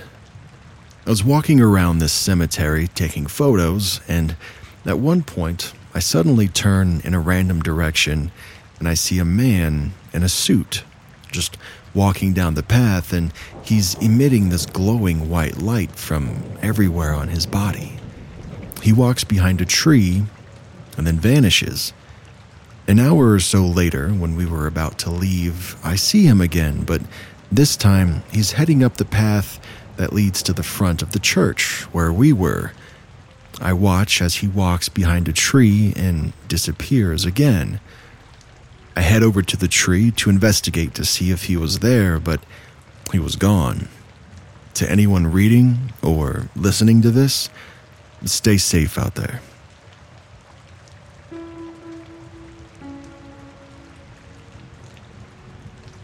For a long time, my partner and I used to live in a shared accommodation. We've only just moved out and are incredibly relieved to be free of that nightmare. Our experience began a few months after we'd moved in. I woke up in the middle of the night to a look of fear in my partner's eyes, a look that I'd never seen before. Apparently, I'd been talking in my sleep, which isn't incredibly uncommon, but hadn't happened in a very long time. I'd been talking to a man that was in our room, apparently. I dismissed this as a dream, but I just didn't recall. My partner thought otherwise, however, and honestly, I wish I believed them straight away. He would appear to me every night in my dreams, tall and malnourished, so tall that he had to bend his neck to the side and stoop just to fit into the room. Every single one of his bones were incredibly defined and visible, and his arms were unnaturally long. Too long. He had elongated fingers and gnarled feet, wispy strands of hair, and dark skin, as if he'd been sat in the sun for centuries. His hands and feet were much darker shades than the rest of his body, though, almost like he'd been digging through dirt. The scariest feature he had, however, were his sickeningly bright yellow pupils. Unnaturally bright. The darkness would be so thick that you could barely discern any of his features, all of those except those piercing eyes, however. One night, I had gone downstairs to grab some ice cream. I came back up to see my partner cowering in the corner of the opposite end of the room. I hurried to their side and was told that they could hear someone running around downstairs and crashing into things.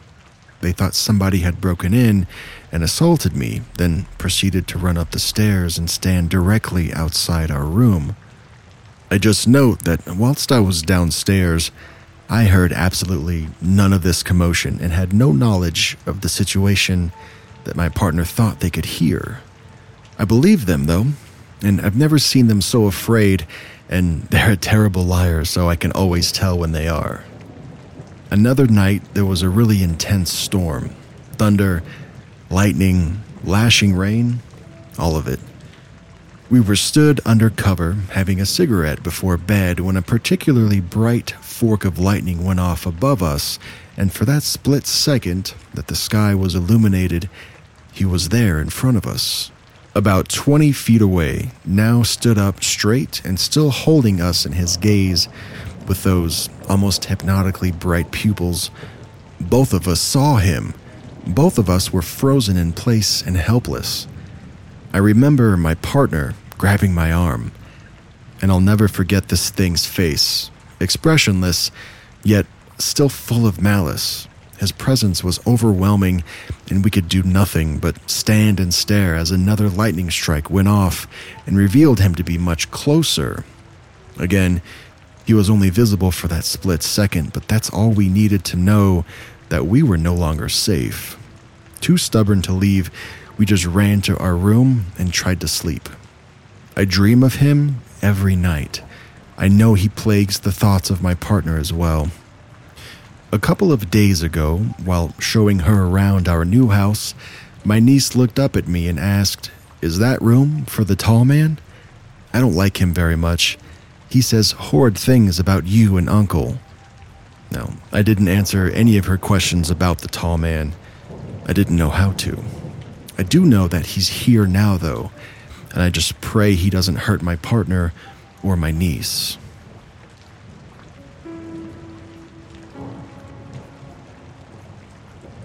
It all happened during November of 2017. I had just graduated and decided to sign up for my school's annual graduation trip to Johor in Singapore. At the time, me and my homies subscribed to very dumb content on YouTube, like the 3 a.m. challenges. I can't believe I used to think that J Station was legit. Anyway, when we arrived at the hotel at 10 p.m., me and my homies that were assigned to the same room decided to push through the fatigue and stay up until midnight to go explore the floor, or, in other words, go ghost hunting. The hotel had already sketched me out when I saw the ancient looking lobby and witnessing the hotel workers warning us not to use the lifts. I had to climb to the 15th floor. Before the trip, we already knew that this establishment had a dark history of homicidal cover ups. For example, we heard rumors of somebody ending it on the 13th floor that caused the entire room to be sealed up. This is important information for later. Okay, so now it's midnight, and only me and another friend decided to split up to explore both pathways of the current floor. We wanted to go hang out in the lobby too, but unfortunately it was pitch black down there. Unsurprisingly, we saw nothing and proceeded back to our room for bedtime. Time would pass until 4 a.m. when I got this strong urge to pee and was shivering so badly from the cold. So I got up to relieve myself, and right when I finished up and began to go back to sleep, I hear three clear knocks on the front door. I know this was a dumb move, but yes, I opened the door without looking at the peephole first at 4 a.m. I swear, if that was someone with malicious intent and not some paranormal stuff, things would have turned out pretty bad. As expected, I didn't see anyone, so I just coerced myself, thinking that this was just me being tired and probably just half dreaming. Turns out, I was wrong. As I turned back, it started again, but this time I looked through the peephole as my common sense started to return after realizing that stuff is about to go down. But again, I saw nothing. I retraced my steps back to the bed and tucked myself in while preparing mentally just to ignore the knocks. Another three knocks would arrive when I rested my head on the pillow. This time, I chose not to even give it a thought. The opposite happened. The knocks became louder and faster. They started to become bangs. It was at that moment I knew that what I've been hunting has started to play with its food. I tried waking my friends up, but to no prevail. These dudes managed to continue sleeping even while I was slapping them and when someone was trying to get into the room. I finally gained the courage and grabbed a chair nearby me. I proceeded to stand guard in front of the door. I would go on to pray while getting tormented by the being outside until I passed out at around 6 a.m. The next morning, the whole squad was asking me if I sleepwalked, and I tried explaining to them what happened, but they wouldn't believe me. And this pissed me off for about half the day until my friends from another room called us over that night to game. That night scarred me for life. To this day, I'm still tempted to return to the hotel, but my gut tells me not to. Was it a ghost or my imagination? Was I drunk? I, guess I'll never know. I would like to hear from other previous guests from the hotel, though. Hmm. Now that I'm home and safe, I'm beginning to process what just happened, and I don't know if I'm going to be able to sleep or not. I'm a 25 year old female, and I had some friends from out of state come into town for the weekend, and we decided to go downtown for drinks. I drove separately because they were coming from an Airbnb. Around 2 a.m., we decided to leave, and my car was parked in a garage a block over from where my friends parked. I say my goodbyes and begin the short walk to the garage. As soon as I hit the corner, two large men begin walking behind me. I try to subtly put space between us, and they suddenly whistle loudly and shout, but I don't see anybody ahead of me. I don't acknowledge, but I do start walking faster. I pass an alley to my left, and there's another guy walking out of it towards me. At this point, I'm no longer subtly walking fast. I make it into the garage and I parked by the entrance, so I quickly slip into my car and I lock the doors. I turn around to look behind me and I see the guys that were following me stop at the entrance of the garage and just watch my car. They talk for a minute before they spread out and stand across the entrance, blocking my exit. I don't move. I keep watching until other vehicles start coming in, forcing them to move. I take the opportunity to quickly pull out and floor it out of there. I could just be paranoid, but my instincts were telling me that something was up as soon as I saw them initially, and now I can't sleep. This writer did include an edit to include that she did report it to the police the next day. Good for her.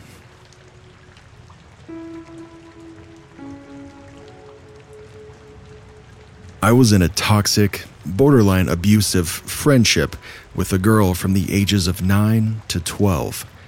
Here's some background information to give you a little understanding as to what my life was like back in the late 2000s and early 2010s. I grew up in a very tumultuous household. My parents hated each other, and my extended family, along with my immediate, were plagued by mental illness and drug addiction. So, needless to say, I was a very anxious child who was drawn to unstable people, and suffice it to say, they were drawn to me. I was a shy 11 year old girl who, like many others before me, used the internet as a way to vent my frustrations and my anger about my home life. This was the time where AOL was the main source of communication between friends and I was no stranger to this along with MySpace and Facebook. However, I wasn't like the typical preteens of this era, or so I thought. I kept my profiles private. I never accepted a follow or a friend request that I didn't know, and never shared my location on these said profiles. This is the part where I introduce Tanya. Tanya isn't her real name, of course. I don't want to use her real name just in case she happens to read this thread or watches the YouTube channel or listens to the podcast. So we'll just call her Tanya. Tanya and I met in elementary school, one of the points in my life where my family situation was quite volatile, and in retrospect, I think that she sensed this. I was vulnerable, and Tanya took advantage of my innocence. She never really displayed any signs of her true intentions in the beginning, as they never usually do. She would do shady things every now and again, like manipulate me into begging my mom to stay on the computer until the wee hours of the morning so we could go on not safe for work websites, or ghost me when I didn't give her my favorite pen, or even yell at me when I couldn't nail a guitar solo on Guitar Hero. She did some other things to me that I believe my brain blocked out due to trauma. My mom didn't like her very much either. Parents always have a weird intuition when it comes to friends, and I wish to God that I would have listened to my mom before Tanya did what she did to me. Tanya's behavior changed for the worse when we turned 11. Tanya was openly jealous of my success in school. Granted, she was incredibly smart herself, but she always made it a point to mock me for having great grades and would always comment that since I wasn't pretty enough, having good grades would be a nice balance. Nice, right? Well, it took me a while to build my self esteem up after all of the snide remarks that she would make about my weight and my face, and now, only as a 22 year old, I do think that I'm beautiful and I have a wonderful figure. Anyways, back to Tanya. As a result of her jealousy and growing resentment towards me, she began to plot my downfall. And I'm not exaggerating either. This girl literally tried to ruin my self worth even more than she already had. It started in the sixth grade. Tanya and I were remarkably close that year, and I wanted to do everything with her. We would talk all day in school, and we would chat all night on AIM. On one particular evening, Tanya and I were talking about boys. Being that we were hormonal preteens, our conversations would usually turn into who we liked in school that day. Being that I had a horrible relationship with my father, I didn't really trust boys, even from an early age, so it was rare if I developed a crush on one. I remember Tanya and I's conversation going a little something like this. She says, Do you know Mark? I say, The kid in my class? Yeah. Why? She says, I heard he likes you. I said, What? No way. She says, Totally. He told me. You want me to talk to him and give him your username? I said, Yes, of course. Oh my God, thank you, Tanya. My heart starts racing. A boy actually likes me? Impossible. When Tanya told me that she would give Mark my username for AIM, I nearly exploded in my seat. 11 year old me couldn't believe I was going to have my first real boyfriend. How wrong I was. Fast forward to the next night, I was getting ready for bed when I heard the famous AOL ding sound off on my iPod Touch. You know the sound I'm talking about. When I checked the notification, it was a message from MarkyBoy99. I don't remember his username, so we'll just go with something like that. I turned red Tanya had really talked to Mark and gave him my username. She was truly the best. He messaged me with the usual, hey, emphasis on the three Y's, and I responded, hey. I didn't want to come off as desperate, so I only used one Y. Not even one minute later, he messaged me back. We talked all night about everything our days, how school was, what type of Silly Bandz we liked. Typical 11 year old stuff. I have to admit, I was smitten right off the bat. I think it was partly because I never really had a boy like me before, and the other part being that my self esteem was so low that I never thought a boy would be capable of liking me. Also, it could have been because Mark was one of the most popular boys in school at that time. He played football, was mouthy to the teachers, and was extremely outgoing all the things a young girl would be attracted to. We talked for months, my puppy love growing for him more and more every time we chatted. Of course, I never spoke to him on the phone, nor did I ever get his phone number, because why would you do that, right? All the while I was speaking to him, Tanya would be gassing me up, telling me how proud she was of me and that I deserved a boyfriend. My suspicions of Mark only began to grow when I attempted to approach him during school hours. Again, I had anxiety, so I would never really speak to Mark outside of AIM. When I went to talk to him, Mark looked confused, as if he's never had a conversation with me before in his life. He turned away from me on the playground and walked to be with his other friends. Huh, weird. This wasn't like him. He was usually so chatty with me online that I expected him to welcome me with open arms in person. My ego was bruised. My little 11 year old mind tried to rationalize this behavior by chalking it up to him not wanting to talk to the nerd since he was so popular and he just preferred to keep our relationship online. I told Tanya the news and she seemed to be genuinely heartbroken for me.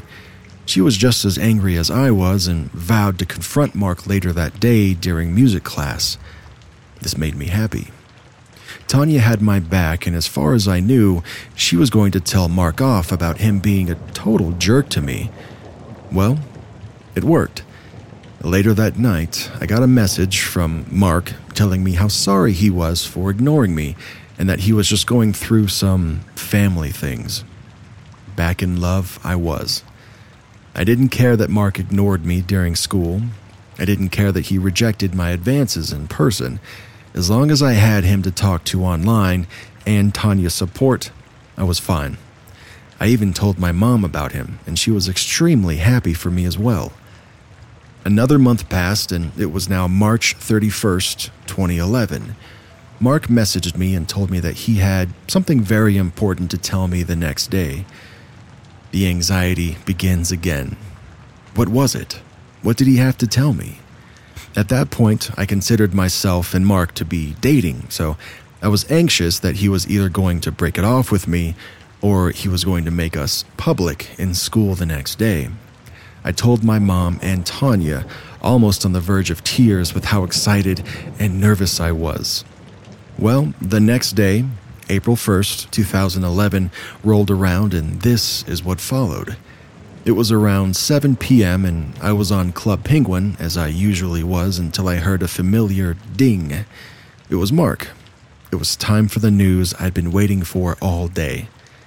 Mark says, Hey, babe, with a winky face. I said, Oh my gosh, hey, with two Y's this time. I've been waiting for you to chat me all night. Mark says, Sorry, babe, I was at practice. Frowny face. Are you ready for the news? I was shaking with anticipation at this point. Even writing this now, a whole swell of emotions are resurfacing. I say, Yes, of course. It was then that Mark sent me a picture. I opened it, but only it wasn't Mark. It was Tanya, and she was holding a handwritten sign that said, Happy April Fool's Day. At first, I started laughing, and I mean it was an ugly laugh. Of course, it was a prank. Tanya had gotten me good, right? Right? Well, wrong. It was then when the realization hit me that I started to sob. I felt betrayed and I felt like a loser.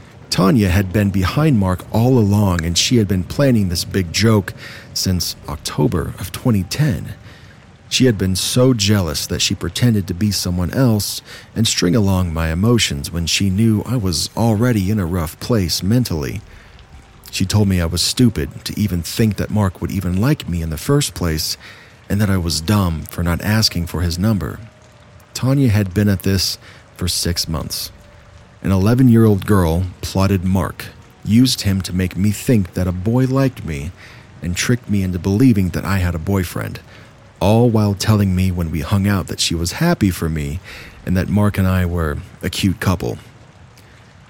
I told my mom, who then called Tanya's mom. My mother was livid, to say the least. She told Tanya's mom to tell her daughter never to speak to me again. I was crushed. My best friend of three years had catfished me simply because she wanted to play a joke. I was loyal to her, and she toyed with my emotions because she could. Tanya had tried multiple times to guilt trip me into being her friend again in the months that followed, leading into seventh grade. One of the more memorable and honestly messed up times being when she messaged me a few days after my birthday in August to tell me that her mother had just died in a horrible car crash. Her body was dismembered and they could only find her head and wedding ring. As anyone would be, I was in tears. Tanya's mother was nothing but lovely to me, and learning that she died in such a violent way crushed my soul. I started talking to Tanya again, asking her when her mother's funeral would be. Tanya then revealed to me, seconds later, after speaking to her about the grisly details over her mother's passing, that she was just kidding and was pranking me again, and that I was stupid to still believe her. She even sent a video of her laughing at me. I was disgusted. Who would even say something like that? What 12 year old would message someone that their mother was dismembered in a car crash? She then revealed her ugly and quite frankly evil intentions when we were at the beginning of seventh grade, and she became friends with a girl named Kaylee. They both invited me to sit with them at their lunch table, and because I was desperate for friends, I stupidly accepted, only to be met with hordes of insults and laughter behind my back every chance that I wasn't looking. Tanya then messaged me one night, telling me that I should just off myself and the world would be a much better place without me in it. She had Kaylee tell me to go jump off a bridge. Tanya told me that she hated me and was never really my friend to begin with, that I deserved all of the pain that she put me through the year prior. I again told my mom, who then called the police. She had had enough of Tanya, and so had I. For four years, I had to put up with Tanya's malicious behavior, and I just couldn't handle it anymore. My mom made me delete my AIM account, and Tanya's mom told her to never contact me again, or else. My mom also advised me to move lunch tables, but I was hell bent on not letting Tanya win.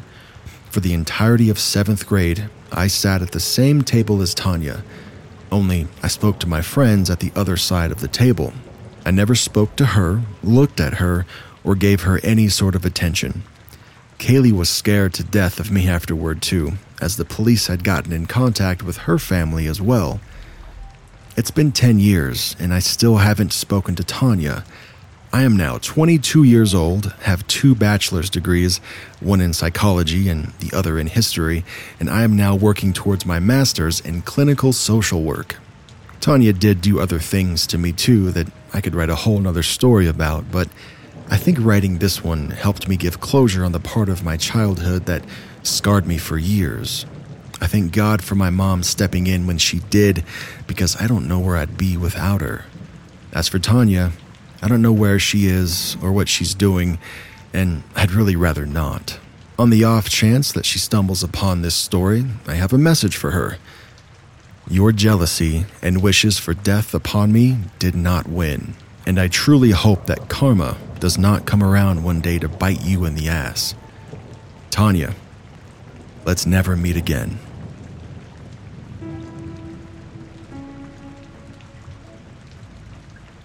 So, back in 2017, my girlfriend and I were in a semi long distance relationship. I lived in the Orlando area and she lived in Tampa. I would frequently travel via megabus to Tampa to see her for concerts. Shortly after this experience, I switched exclusively to Amtrak and I didn't regret having to pay a bit more. On this day, however, I had picked up Wendy's before the trip for dinner and made my way to the boarding area. I noticed a disheveled older man glaring at me openly. I didn't acknowledge him and instead boarded the bus. I sat near the back door of the bus, placed my lone backpack on the seat next to me, and opened my food. As I was eating, I noticed that the same man who'd been glaring had boarded and sat across the aisle from me, in the seat closest to the aisle, same as me. We had about two feet of separation. Well, the bus takes off, and we're soon on the interstate, headed west. Every time I take a bite of my food, he would grumble. Then he started raising his voice a bit and motioning to me. Then he started near shouting and pointing at my wrapper. I had my headphones in and I was comfortably ignoring him by this point. I had worked a full shift that day, had headed home, showered, changed, grabbed and packed my bag, and headed out, so I was tired and hungry. As I finished my food, I balled up the wrappers and tossed them back into the bag, and he became irate, shrieking in Spanish, and he reached over to me, grabbing the bag and looking inside. When he saw it was empty, he began screaming at me, and I bluntly told him to shut the frick up. It was my food. He went silent for a bit until I saw him rummaging in his bag. He then slipped a hatchet out of the bag, laid it across his lap, and smirked at me. My blood ran cold. I'm a big guy. I'm 6'3, 300 pounds, but in that small of a space and dealing with a weapon wielding maniac, I knew I couldn't do anything. I immediately stood up, I walked to the driver, and I told him what had happened. The next stop was Lakeland, and we were still about 45 minutes away, which was the only way he could do something. I went back to my seat. I grabbed my backpack and fled to the upper level, sitting close to the window at the far back. When we got to Lakeland, I saw him get approached and then escorted off the bus. As he stepped off, he stumbled and fell, which is when I realized he was also drunk as a skunk. I'm glad that he didn't get the opportunity to hurt anyone on that bus, and I can only hope he was detained after or separated from his weapon.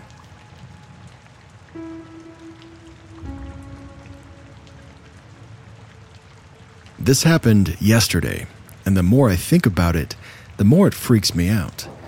I live in the biggest city in my state, and this was when I was walking home from the convenience store. I'm a 20 year old female, and I made the choice to walk to the local store to get some cleaning supplies around dusk, anticipating that I would get back around 10 minutes after the sun set for the night for good. As I was walking home, a man stops me on the street and he asks me, Miss, do you know where this street is? As a general rule of thumb, I try to avoid giving directions to men when I'm alone in case it means they have to walk in the same direction as me. So I said, No, sorry, and I continued walking. He calls after me and he says, Hey, well, what about this other location in my city? I'm being vague in my story. I hope you understand. He adds that he's new in town and that he could really use some help. But here's where it starts going wrong. I let it show on my face that I knew where he was meant to be going, and he took three steps towards me and asked again. I was kind of freaked out, so I said, That street is on the opposite direction, and they close in 10 minutes. He chuckles and says, I know, I gotta hustle, I guess. I'll walk with you. That statement threw me off because if you don't know anything about the store, how do you know either of these things?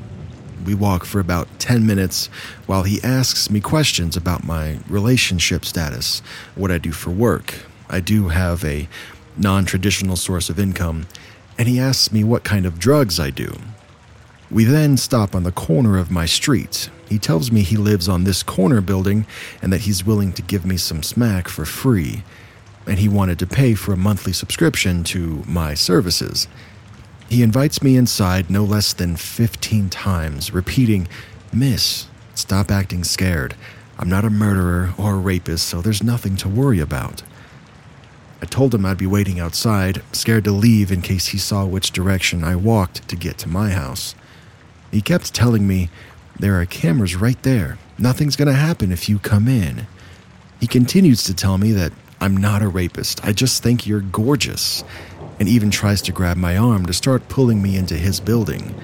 I told him that I would get his number and text him before walking home, 15 minutes longer because I took a detour in case he followed me.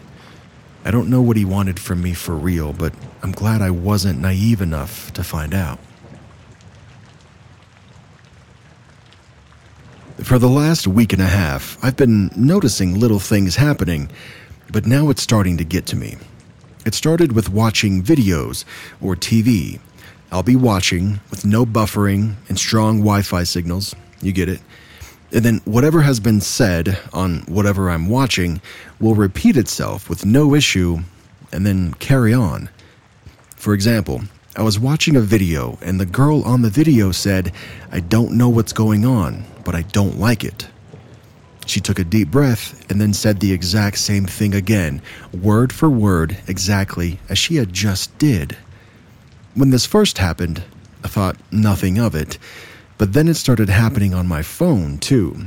I started rewinding videos or restarting movies to see if it was uploaded that way accidentally, but they were all normal. I tried to brush it off, but a couple of days ago it started happening while I was talking to people.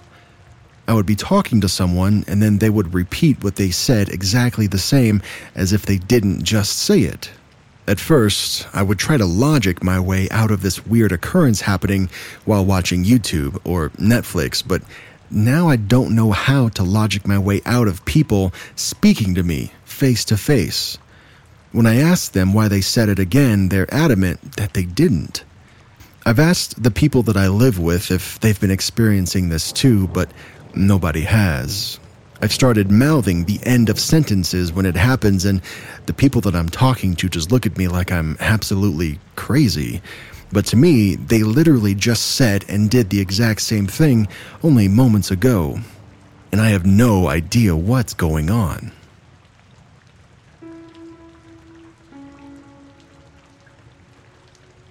I randomly have these thoughts like, wait, I've seen me being in this situation before, or I've seen this already. It sounds like deja vu, but trust me, it isn't. It's sort of like deja vu, but I know what follows the moment I get the thought. Alright, so here's the story, and it's a very short one at that. So, I'm riding my bike to check up on my brother playing outside with the neighbor's kid. I get there, and I see that everything's fine. I turn around on my bike and I start cycling. Before I turn right, however, as I usually do, a thought instantly appears in my mind. Wait, I've seen this before. Stop your bike. And a car flies by me. You won't guess what car drove by. The exact car that I expected a big, black Volvo SUV. After it drove past me, I was confused and processing what the heck had just happened. And that's the time that my deja vu literally saved my bones. And this is not the first time that this has happened to me either.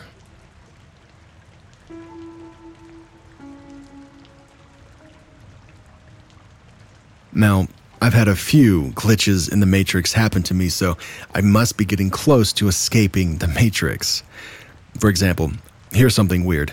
I have a key hook that is second nature to hang my keys upon as soon as I get home from work.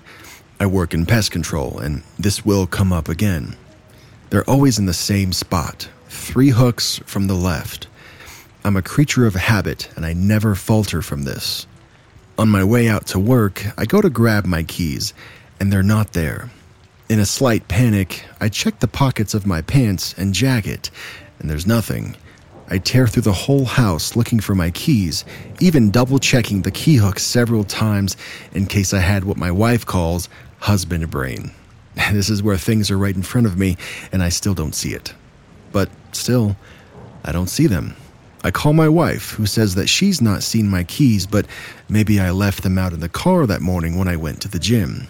I was lucky enough to be able to use my mother in law's vehicle to go check my wife's van to find my keys. And on my way out the door, I look over, and there are my keys, hanging there. And my keys are the only thing on that key hook.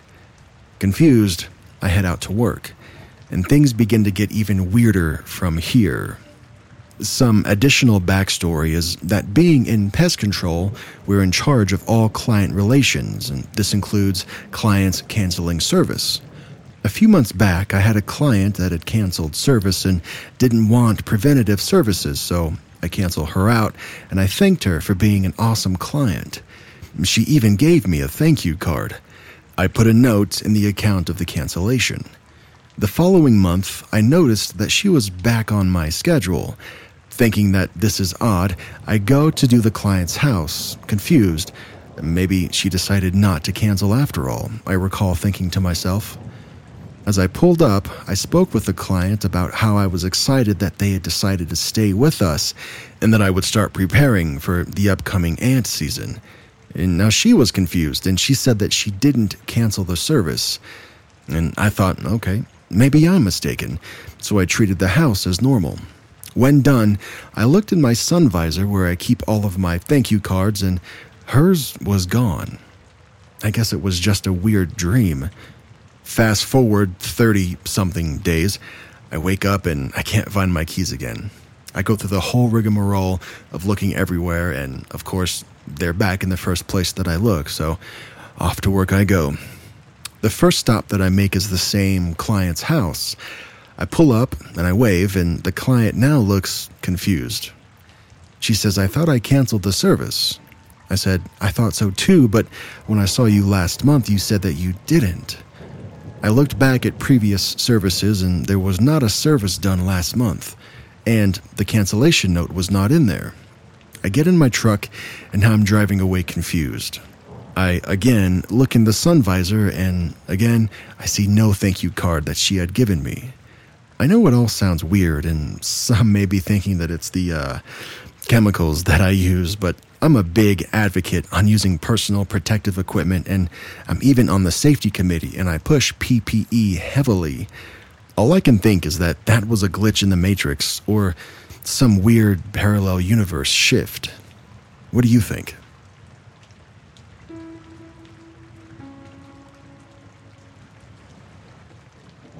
Recently, I was at my aunt's house alone to use her pool.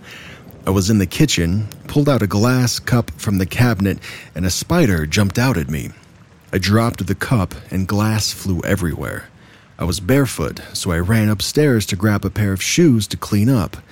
First, I went into her guest room. She used to keep most of her shoes in there. I opened up the door, and the bed was gone.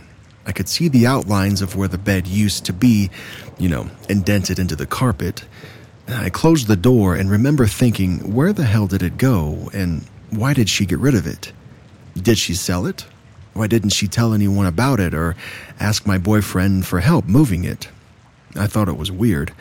At the same time, my aunt had talked about wanting to move in the past, so I thought maybe she just sold it in very early preparation. I also thought maybe she was turning that room into something else. I had it in my head that I was going to text her and ask her as soon as I got back outside where my phone was. It took way longer than expected to pick up all of the glass. I was cleaning for at least 30 minutes. And when I was done, I tried going back outside and her cat tried to escape out the back door, so I basically had to tackle him to get him back inside. After all that, I completely forgot about the bed being gone. It wasn't until a few weeks later when I was over at her house again. I asked her what she did with her guest bed, and she had no idea what I was talking about and said that the bed was still there. I walked upstairs, and yep, the bed was exactly where it used to be.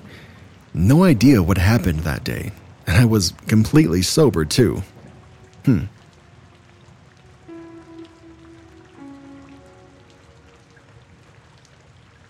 I was on a long drive with my boyfriend down a long, straight highway. Perfectly clear blue sky, just a couple of wispy clouds in the air. I saw a plane flying and then suddenly disappear. And no, it didn't just get further away and out of sight or go behind a cloud. It was flying in a straight line, fairly low and close enough to be very visible, and it just disappeared. The best way I can describe it was if you were watching a play with the sky painted on a backdrop, and instead of someone going in front of the backdrop, they walked behind it and disappeared from sight. It was literally like the plane flew behind a wall in the sky and disappeared. I freaked out and I told my boyfriend to keep an eye on the sky in case it happened again because I wanted him to confirm what I had just seen. Well, lo and behold, another plane did the exact same thing. And then another. At this point, we were wondering if it was the same planes reappearing from behind the wall because we saw this happen to maybe four or five different planes altogether. Now, I don't know crap about air traffic control, but I can't imagine there being that many planes so close together flying in different directions and then just disappearing completely, as if they disappeared, reappeared, and then disappeared again.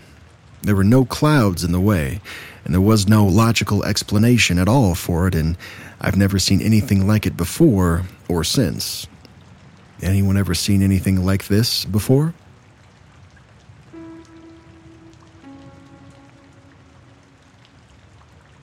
I'll preface this with a little personal background.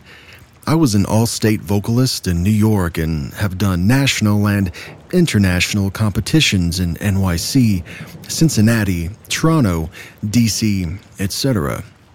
That was a bit over 10 years ago, and I've been using my voice for recreational singing daily ever since. but I've been sick with recurring pancreatitis for around six months now, and this is when things started getting a lot more strange for me. I was in the hospital first for five days, and then I was okay for three months before my next round with the beast. The second time, in early February, I was admitted due to extreme pain and not being able to keep water down. Things were very askew because I was being pumped full of drugs for the pain, since that's all they can really do. 11 out of 10 pain for sure. Anyway, after five days in the hospital this time, I wasn't feeling well when I got home. I was heavy into withdrawal and was not okay for about five more days. I got better though, and when I did, I didn't notice anything odd. I was going back to work and on my first day back was struck again with the same pain. I knew it was starting over again and I ended up back in the hospital for four more days. Now, that was three attacks in as many months. My whole life has changed my diet, my attitude, etc., due to needing to adjust for my condition. But things started to stick out for me that were different now. Most notably, my voice has gotten deeper. It seems weird and it wouldn't be too noticeable if you weren't me, but being so intimately in tune with my voice through my whole life, I could tell the next morning when I woke up from my last stay. Before that, I was on pain medication that were sickeningly strong constantly. The doctor said to me, sort of jokingly, I guess, that the nurses here had a tendency to stop people's breathing. I'm pretty sure it's because they're liberal with dosing regardless. Second, my best friend of 28 years called back to something that I don't remember.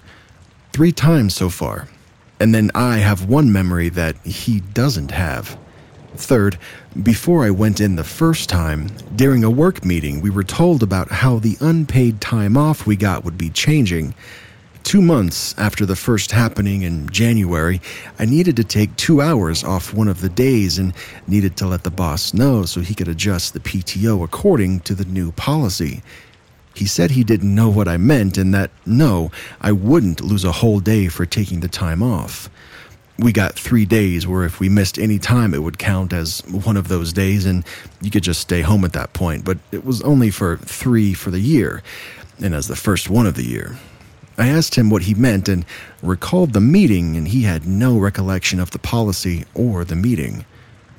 I've asked the only coworker I work with directly, and he doesn't seem to remember either. So that's it so far, but I'll keep everyone updated if anything else comes up.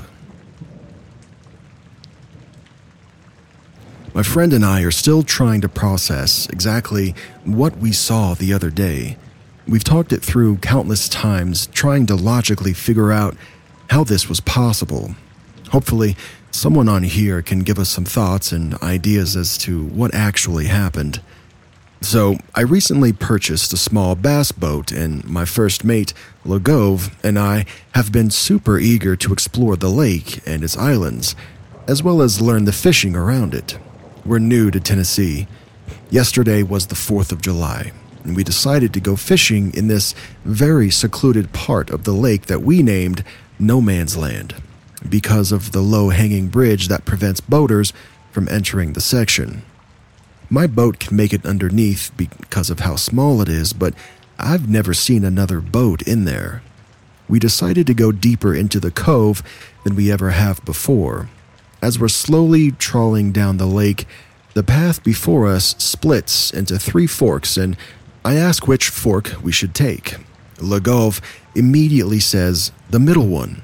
So we continued straight as the water changes from a large lake to a narrow river like path.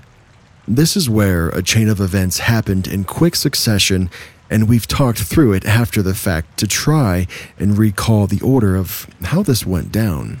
First, we heard a weird, vocal like noise coming from the woods beyond the shoreline, and we both tensed up and felt very uneasy. What was that? Lagov asked. A dog, I said, as that was the first thing that came to my mind. I don't think that was a dog, he answered immediately. Then we saw a bird high above us, perching on a branch, staring at us. Maybe it was that bird, he said. I said, Yeah, maybe. I'm not sure when it got into my hand, but at some point I drew my pistol and held it down at my side. Lagov held the fishing bow. We both had very weird feelings as we drifted down the river, eyes glued to the bank. We came to a rotting pine tree that had fallen and was now half submerged in the water, sitting on the shoreline. And then this happened. We hear a very loud, heavy footed animal running through the woods, getting closer to the water. At first, I thought it was a deer, as it was almost prancing, but as it got closer and louder, we realized it was, in fact, not a deer. It was a very large, jet black canine.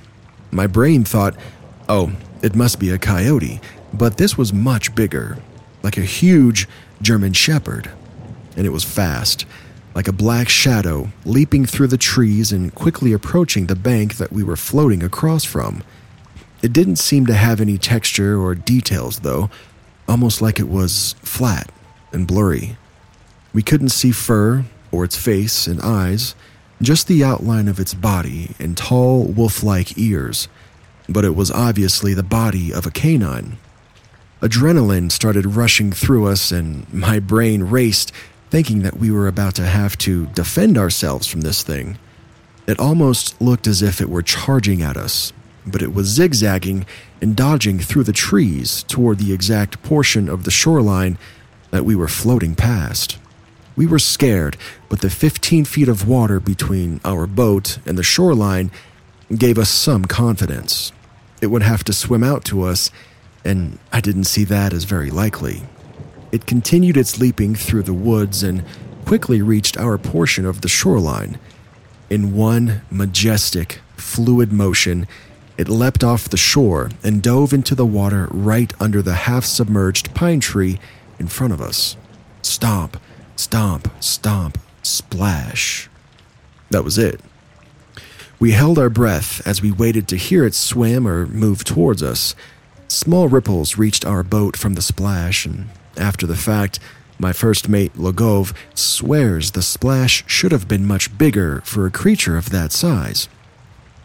Watch for it to come back up, I whispered to him.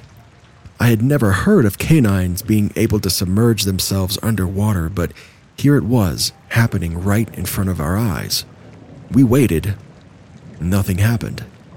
Just the subtle sound of the ripples it made slowly dissipating. We waited about 20 more seconds and still nothing. It was almost as if the entire forest had shut off. It was that quiet. Our eyes were glued to the fallen pine tree that it dove under. Maybe it's just standing in the water under the tree, Lagov says. We get the courage to troll the boat a little closer to inspect the tree, but there's nothing. There's no signs of anything. At this point, we're both in complete shock. We're stunned at how it was just able to disappear like that. How could it be gone? How does something that big just vanish? especially a huge creature like that. After 30 more seconds of silence, Lagov breaks it with, You. you saw what I saw, right? A shiver flashes down my spine. I replied with, Yeah, I saw all of it. Really, though, what the frick was that? Lagov said. I replied, I.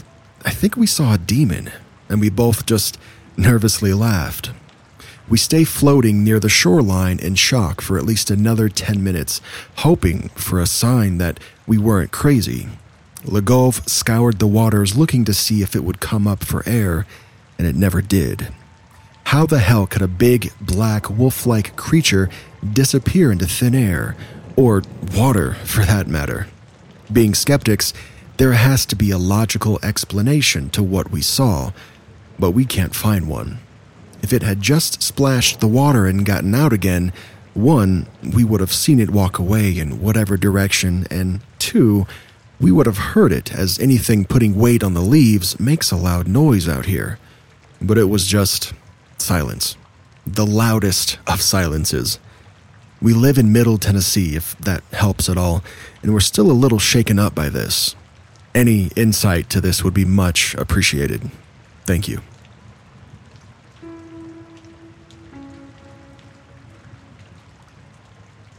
When I was 15 years old, we moved from a suburban Long Island town to a quaint little town on the South Fork just shy of the Hamptons.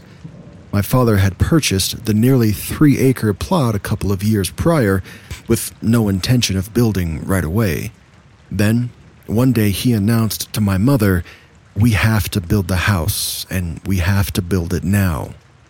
He didn't give her a reason that I know of, and she never asked. My father had spooky accurate intuition, and she knew it. The month after the house was completed, the prices of building supplies doubled, and there would have been no way he could have afforded to build it then. Disaster averted. It was fun watching the house being built. My father found some plans that he liked and just drove around the area until he saw someone building a house that he liked and said, I have a house I want you to build.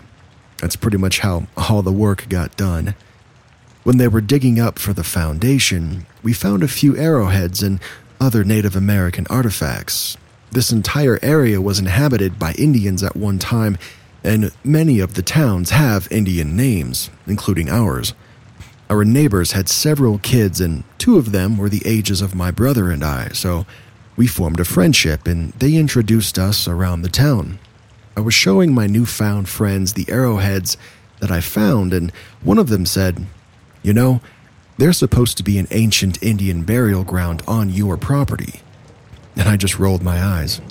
We would come out every weekend as the house was being built in the summer and camp out in the house once it had a roof. My father was an arborist, and he was insistent that not one tree be taken down on the property. The house placement was designed around the trees, and heavy brush was all that was removed. My newfound friends would all meet up in town, which meant a 20 minute walk from the streets. I chose to take the shortcut by cutting through all the farm fields that bordered the west side of our property. Some of the fields were large and massive, but the ones by our home were smaller, boarded up patches of woods. There was only one place that was open with a path that led to my home, and at night I knew how to find it, coming back from town by looking for the change of size in the top of the tree lines. It was desolate and a bit creepy, but I could get home in five minutes, so that was the route I always took. It started immediately. On the way to town, the farm fields were fine, but it was daylight.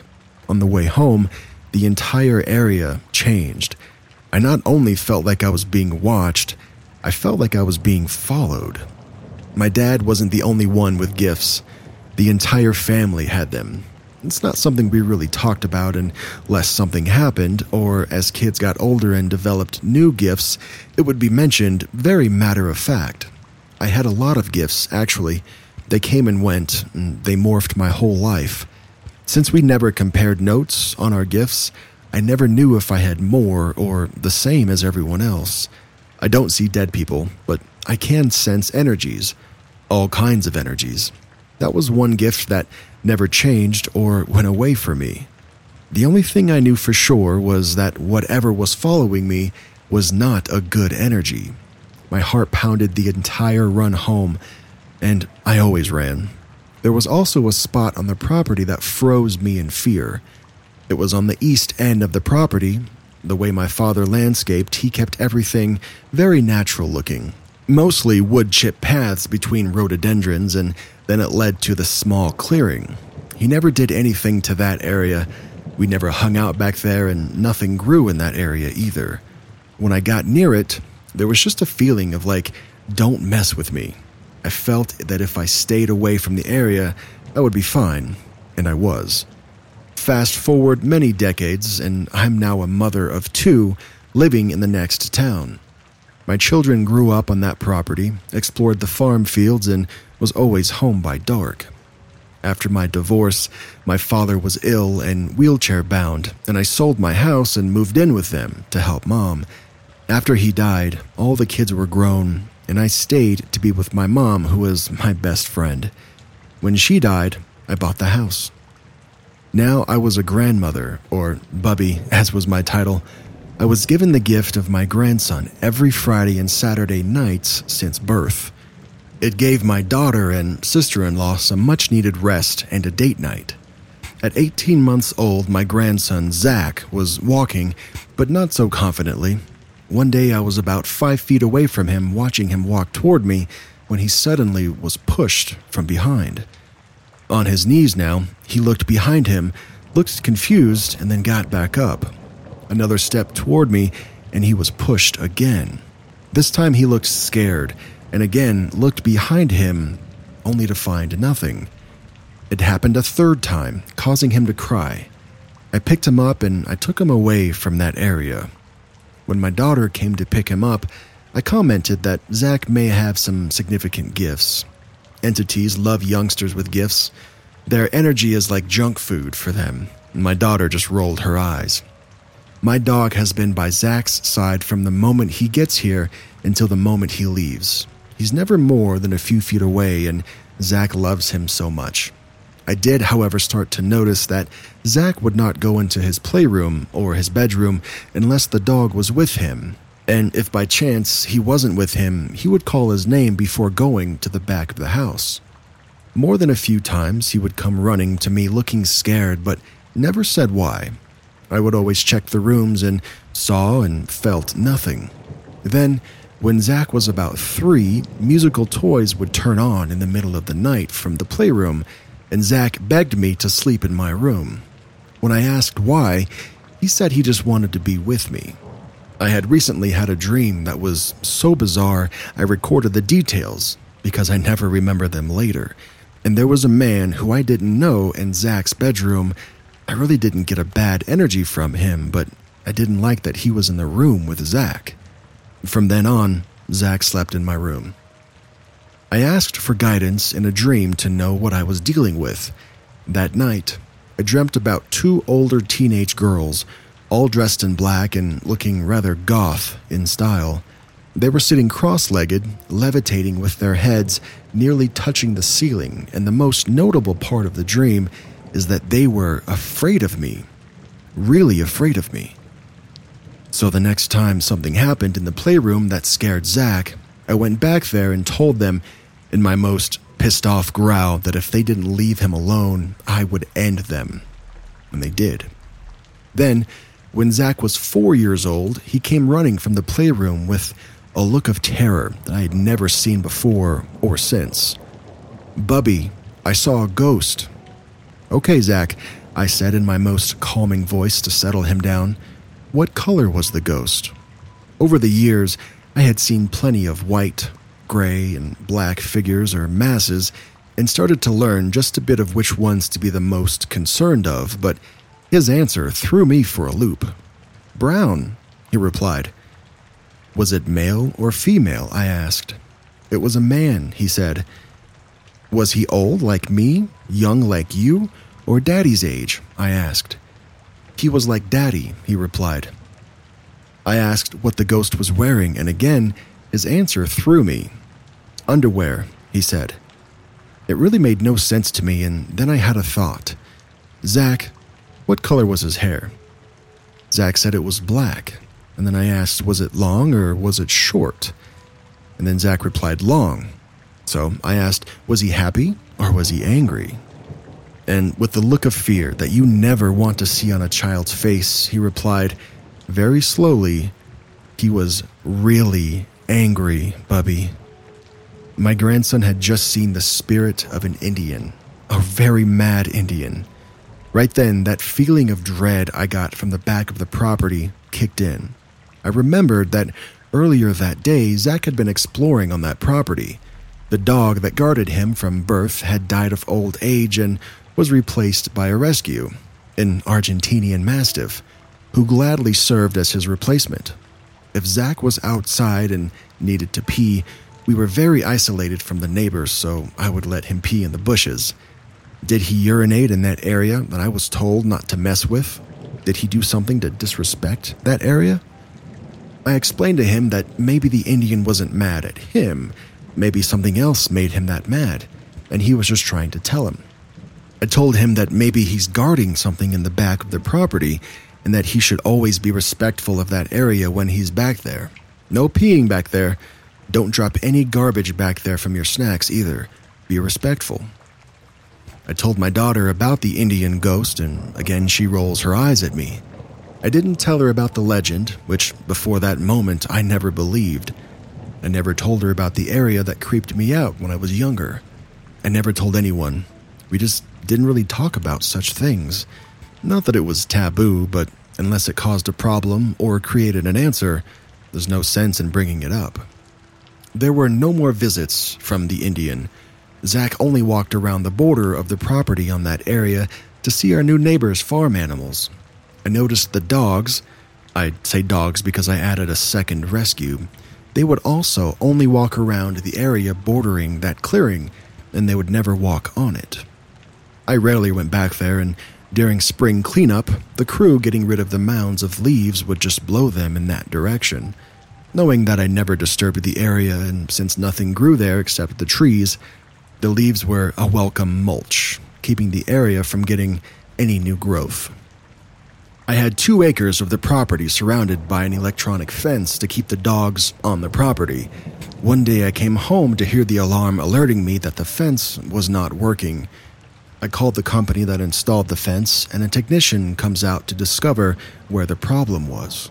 It turned out that in the area of the clearing, another neighbor who borders the property had recently sold and the new owners were surveying the property, and the surveyors had hammered a stake in the ground on my property and had snapped the wire.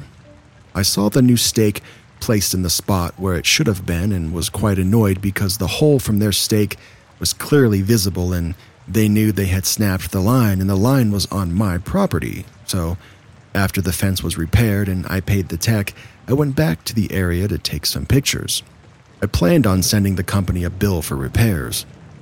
Taking pictures from my cell phone from various angles, I started stepping backwards, and I found that the leg I had moved behind me while backing up was sinking into the ground. Now, years of leaves were on that area, and as a result, of course, the ground is soft, but this was beyond a sinking feeling. It felt as if my leg was being sucked up. I turned around to realize that I was now standing in that don't mess with me area and I was terrified. What seemed like 30 minutes and was probably more like 30 seconds, I struggled to free my leg and then hightailed it out of there. Zach is now nine years old, and I'm thinking of retirement and that there is too much wrong with New York to be able to live out my retirement comfortably. I decide to sell the house as the market is hot and I live in a very desirable area. Even now, Zach will not go to the back of the house alone without the dogs, but he tells me he hasn't seen a ghost in the house in years. He says he doesn't remember the Indian, but since that was the only ghost I'm aware he's ever seen, I think otherwise. Pictures are taken of the property, the house is listed, and I start looking for a big house in Florida where my daughter wants to relocate. I'm planning on moving all of us down there and retiring. A month later, the house is on multiple listing. The price is reasonable, and other than a few families that came to the open house when we first listed, we've had no interest at all. Nearly 2,000 views on Redfin alone, but no interest. I know of a psychic that I trust, so I ask her about it. And she tells me there's a spirit on the property that doesn't want me to leave. And I'm thinking it's that Native American ghost. Zach is getting at an age where his gifts might be coming online. He's finally admitting to me that he's seen another ghost, a boy who comes to him every year and hangs out with him talking about video games. He calls him Daniel and says that this year his hair was blue. I know that he watches a YouTuber with blue hair that goes by the same name, and I ask him if that's who he's talking about, and he says no, but that Daniel seems to be aging along with Zach every year. This year, he talked about VR with Zach and how he's never played VR, but would like to. It just wasn't around then. The psychic stated that the spirit was doing something not only to give people an off sensation about the property, but it even affected the photos online. She suggested a cleansing of the home and the property. If Zach's gifts are coming online, a cleansing might be a good idea for him as well. I knew of someone I trusted, and she lived upstate but could do it remotely, so I called her. I was mostly concerned about the Indian. I didn't want to kick him off the property if he was truly guarding a holy burial ground, and I wanted to know if she could connect with him. I wanted to let him know that if he allowed me to sell the property, that I would ensure the new owners were aware of the legend and would respect that area and not disturb it. And what she said gave me chills. I can, she said. The question is, should I? If he's guarding something holy, it's not a problem. But if he's guarding something dark, it could make things worse. A lot worse. She explained a cleansing would only remove negative energies from the property, so if there was anything negative, the Indian would not be disturbed. I agreed to go ahead with the cleansing without trying to connect with him. She had done work for me before, and usually within hours, I get a report and a breakdown of whatever had been done, so when I didn't hear from her, I got a bit worried. Two days later, I saw that she had tried to call, but I was working and couldn't answer the phone. She left me a voice recording on Messenger, which she had never done before, and the message was as follows I found six spirits on the property, two portals, and one very large negative vortex. I'm told that the Indians were involved in a battle, although I don't know when, they were not very good on time. An elder opened the vortex to frighten away the enemies, and it worked somewhat. But when they tried to close the vortex, they couldn't. To protect others from the harm of the vortex, five young Indian males sacrificed themselves and were buried in a circle around the vortex. They've been guarding it ever since. I have sealed the vortex, and the five spirits were happy to return to their tribe. The sixth spirit is that of a man, a nice guy who lived nearby. When his home was demolished, he entered your home and has been protecting it ever since. He said he would like to stay if you would allow him. He said he'll also take on the responsibility of now protecting the property as best as he can. What a story. What history. The legend was true after all, but so much more. I had to tell somebody. My daughter was on vacation with the family, so I called my brother. He's a retired cop who's very skeptical of the paranormal, which I find odd because he has some of the most powerful gifts in the family. His intuition was just like my dad's. I knew his eyes would be rolling, but I called anyway. When I told him about the area that creeped me out and then read the report, which had now been sent out to me, about the vortex and the Indians, he gave as supportive of a wow as I knew he could. As I mentioned, I never told anyone my feeling about that area, and when he was trying to figure out where on the property it was, he mentioned he never got any bad feelings back there himself. He says, I used to hunt back there all the time and I never felt anything. Was it by the cement slab? He asked. What cement slab? I asked. He says, It's huge. How could you never have seen it? It's not on our property, but it's right on the border of the property. I said, I never went back there. The area creeped me out, so I stayed away. What else is back there? I asked. It's a slab foundation for a house. No house, just the cement slab. Then I read him the part of the report about the spirit who moved in after his house was demolished.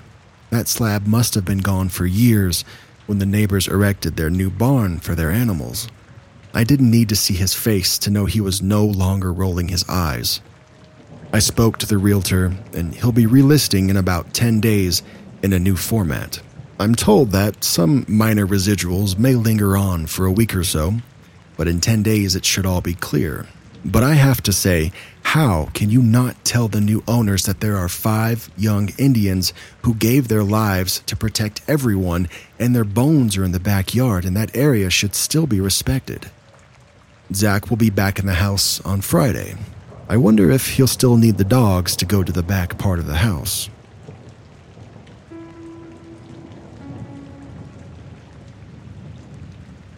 So I'll start off by saying that I'm Native American. So for me, a lot of weird and creepy crap happens.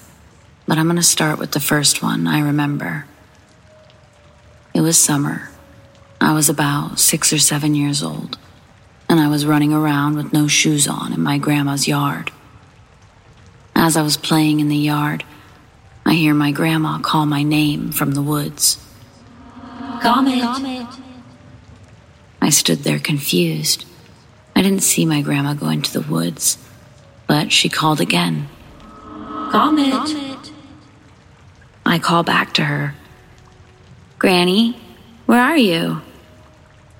She responds with my name again. I respond back. Hold on, let me put my shoes on. I run inside to go get my shoes on. As the door opens and I sit down to put them on, my grandma walks out of the kitchen and tells me my lunch is almost ready. I stare at her, and she notices, asking me, What's wrong? I ask her if she was just in the woods. She shakes her head, and I tell her that she just called me from the woods. My grandma walks to the door as I say that, closes it, locks it. She says to me, by far the creepiest thing for a kid to hear. If someone calls your name from the woods, never go to it. I said, okay, and she says, don't go back outside. I don't know what I heard that day, but since that day, I've heard my mom's voice, dad's, brothers, sisters, grandpas, aunts, uncles, friends, even my freaking unborn cousin at the time. I don't know what does that, but I'm scared, and I'll never go into the woods looking for it.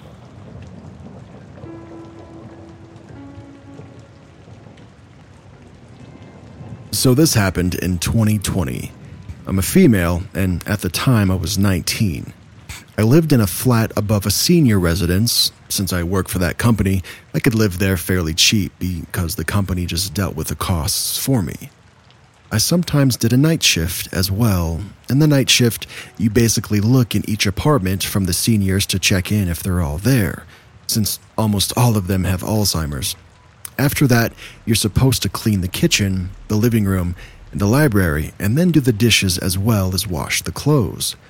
Every now and then, a bell would go off because one of the residents would need help with something, so you'll have to go there and help them. There was already a break in a few years prior to that, so the company installed cameras around the house. All people that live and work there know about the cameras. One day, I had an uneasy feeling and just couldn't bring myself to sleep in the flat, so I left to sleep at my parents' house. When I came home the next day because I forgot something, I saw that the police were there. They were questioning the night shift, and then they looked at me, asked for my ID, and then asked what I was doing there. I explained that I live above the residence and forgot something that I need for work. They proceeded to ask me if I was at home last night, to which I said, no, I wasn't. I finally had the guts to ask what was going on, and then I was told that someone had broken in that night. After that, I asked if they needed the camera footage and their faces lit up, and they said yes. I found it weird how they got so excited, but I'm not one to judge. They probably hoped that it would make it easier. I then called my boss, and she came with a laptop about 15 minutes later. We all looked through the footage together. It was creepy to see how two people carefully walked into the garden. One of them looked through a window and you can see him closely watching the night shift. The other took a different route and walked around the house, peeking into an apartment of a resident while they were sleeping. He then walked a bit further around the house and stood under the window of the library. We could see then how the night shift went into the basement to wash the clothes. As soon as she was down in the basement, the person who was watching her ran to the other and gave a big thumbs up. They then proceeded to pry open the window. One of them jumped in and looked around confused. Now, here's why. A few years prior, when the first break in happened, That was the room where the medicine was kept. After that, we relocated that into a safer room. They probably just wanted the medicine, since a few of the residents have strong painkillers, and those are hard to get. They probably played part in the first break in and hoped that the medicine would still be there. They got confused when the room looked completely different now. They ended up stealing nothing and just running away again. As far as I know, they were caught about two weeks later. But it makes me wonder what would have happened if I was home that night? Because this happened at a time where I always go outside to take a little walk through the garden. I have insomnia, and this tends to help. Would I have met them? And if so, what would they have done?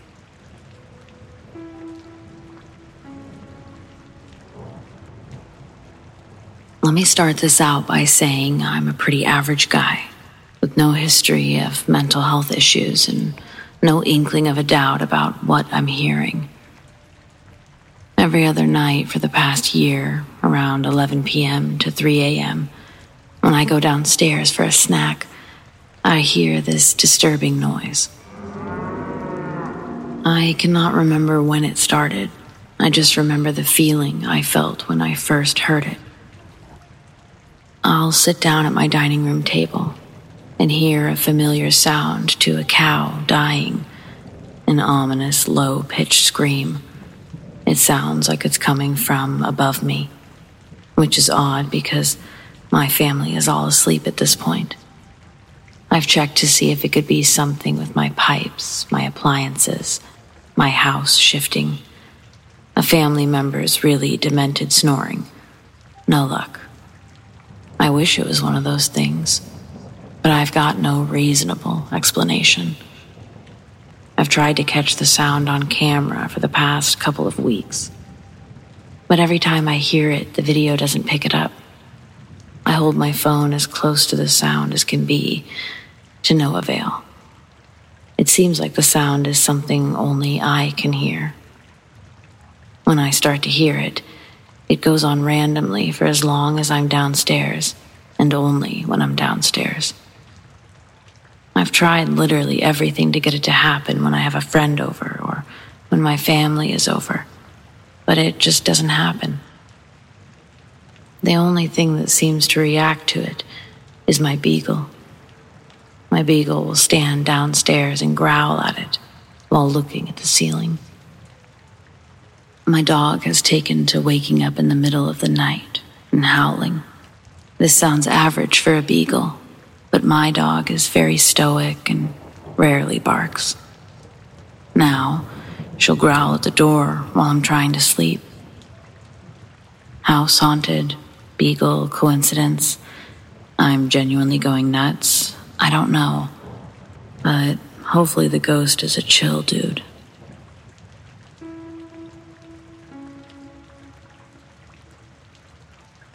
I've been suffering from sleep paralysis for a number of years, and it's been fairly tame up until recently. Shortly after my dad's death, who died in early September, it changed and it became far more vivid and terrifying. I'm aware that stress, anxiety, and grief can all be factors in triggering or enhancing the problem. I always know when it's coming. I sleep on my side, and when it starts, a low pressure starts from my shoulder down to my chest. Usually, it would be the odd moving shadow or a loud bang, or a whispering kind of voice would follow that's scary but not terrifying. And I kind of got used to it after a while. Recently, it's gotten really bad. The first time it changed, I'm lying on my side looking out across my room, and the normal pressure that happens on the side starts to happen. I glance over to the center of the room, and there's something crouched there. As I try to make out any distinctive features, it bolts and then it dives under my bed. All I know is it moved on all fours and it looked humanoid. One time, a withered hand appeared and violently tried to grasp at my face. Another time, I saw nothing but heard a low female, whispery voice behind me saying, You're not gonna make it and then giggle. Then came the most recent ones. This was about a month ago. I got home from a busy day at work and I lied down. As I did, that same pressure starts to build up. I wasn't exactly in the mood for this. I just wanted to rest and not see terrifying stuff, so I kind of struggled against it, trying to force myself to stay awake. Big mistake because it just made it a lot worse. I looked up into the center of my room, and there it was. It was tall, thin, had shoulder length hair, it was gaunt with blood red skin, and its eyes had this weird, luminous look to them, like a light as it's slowly going out. I could tell it was female by the build of its body, but I could be wrong. But I did know that this thing was angry. It started walking towards me, shaking its head while doing so rapidly that it became impossible to tell if it still had two or four eyes. And it was screaming in anger at me. It sounded like a cat being tortured. The dream ended when it reached me. The most recent time was this week. I had a long, busy week, and a couple of days ago, I crashed out. I had multiple hands reaching for my face this time, and that same female voice appeared at the same time, almost in a dismissive, mocking way. I've had many people carve my name in their chest. I have no idea what that means. Trust me, I've tried to look it up. If this isn't my mind trying to just mess with me, then the red creature like lady was just being cryptic about who she is. If anyone has come across that in any folklore or just in general, I would love to know. I'm pretty sure it's stress related, but I'd be interested to know if there's anything else close to it. Thank you.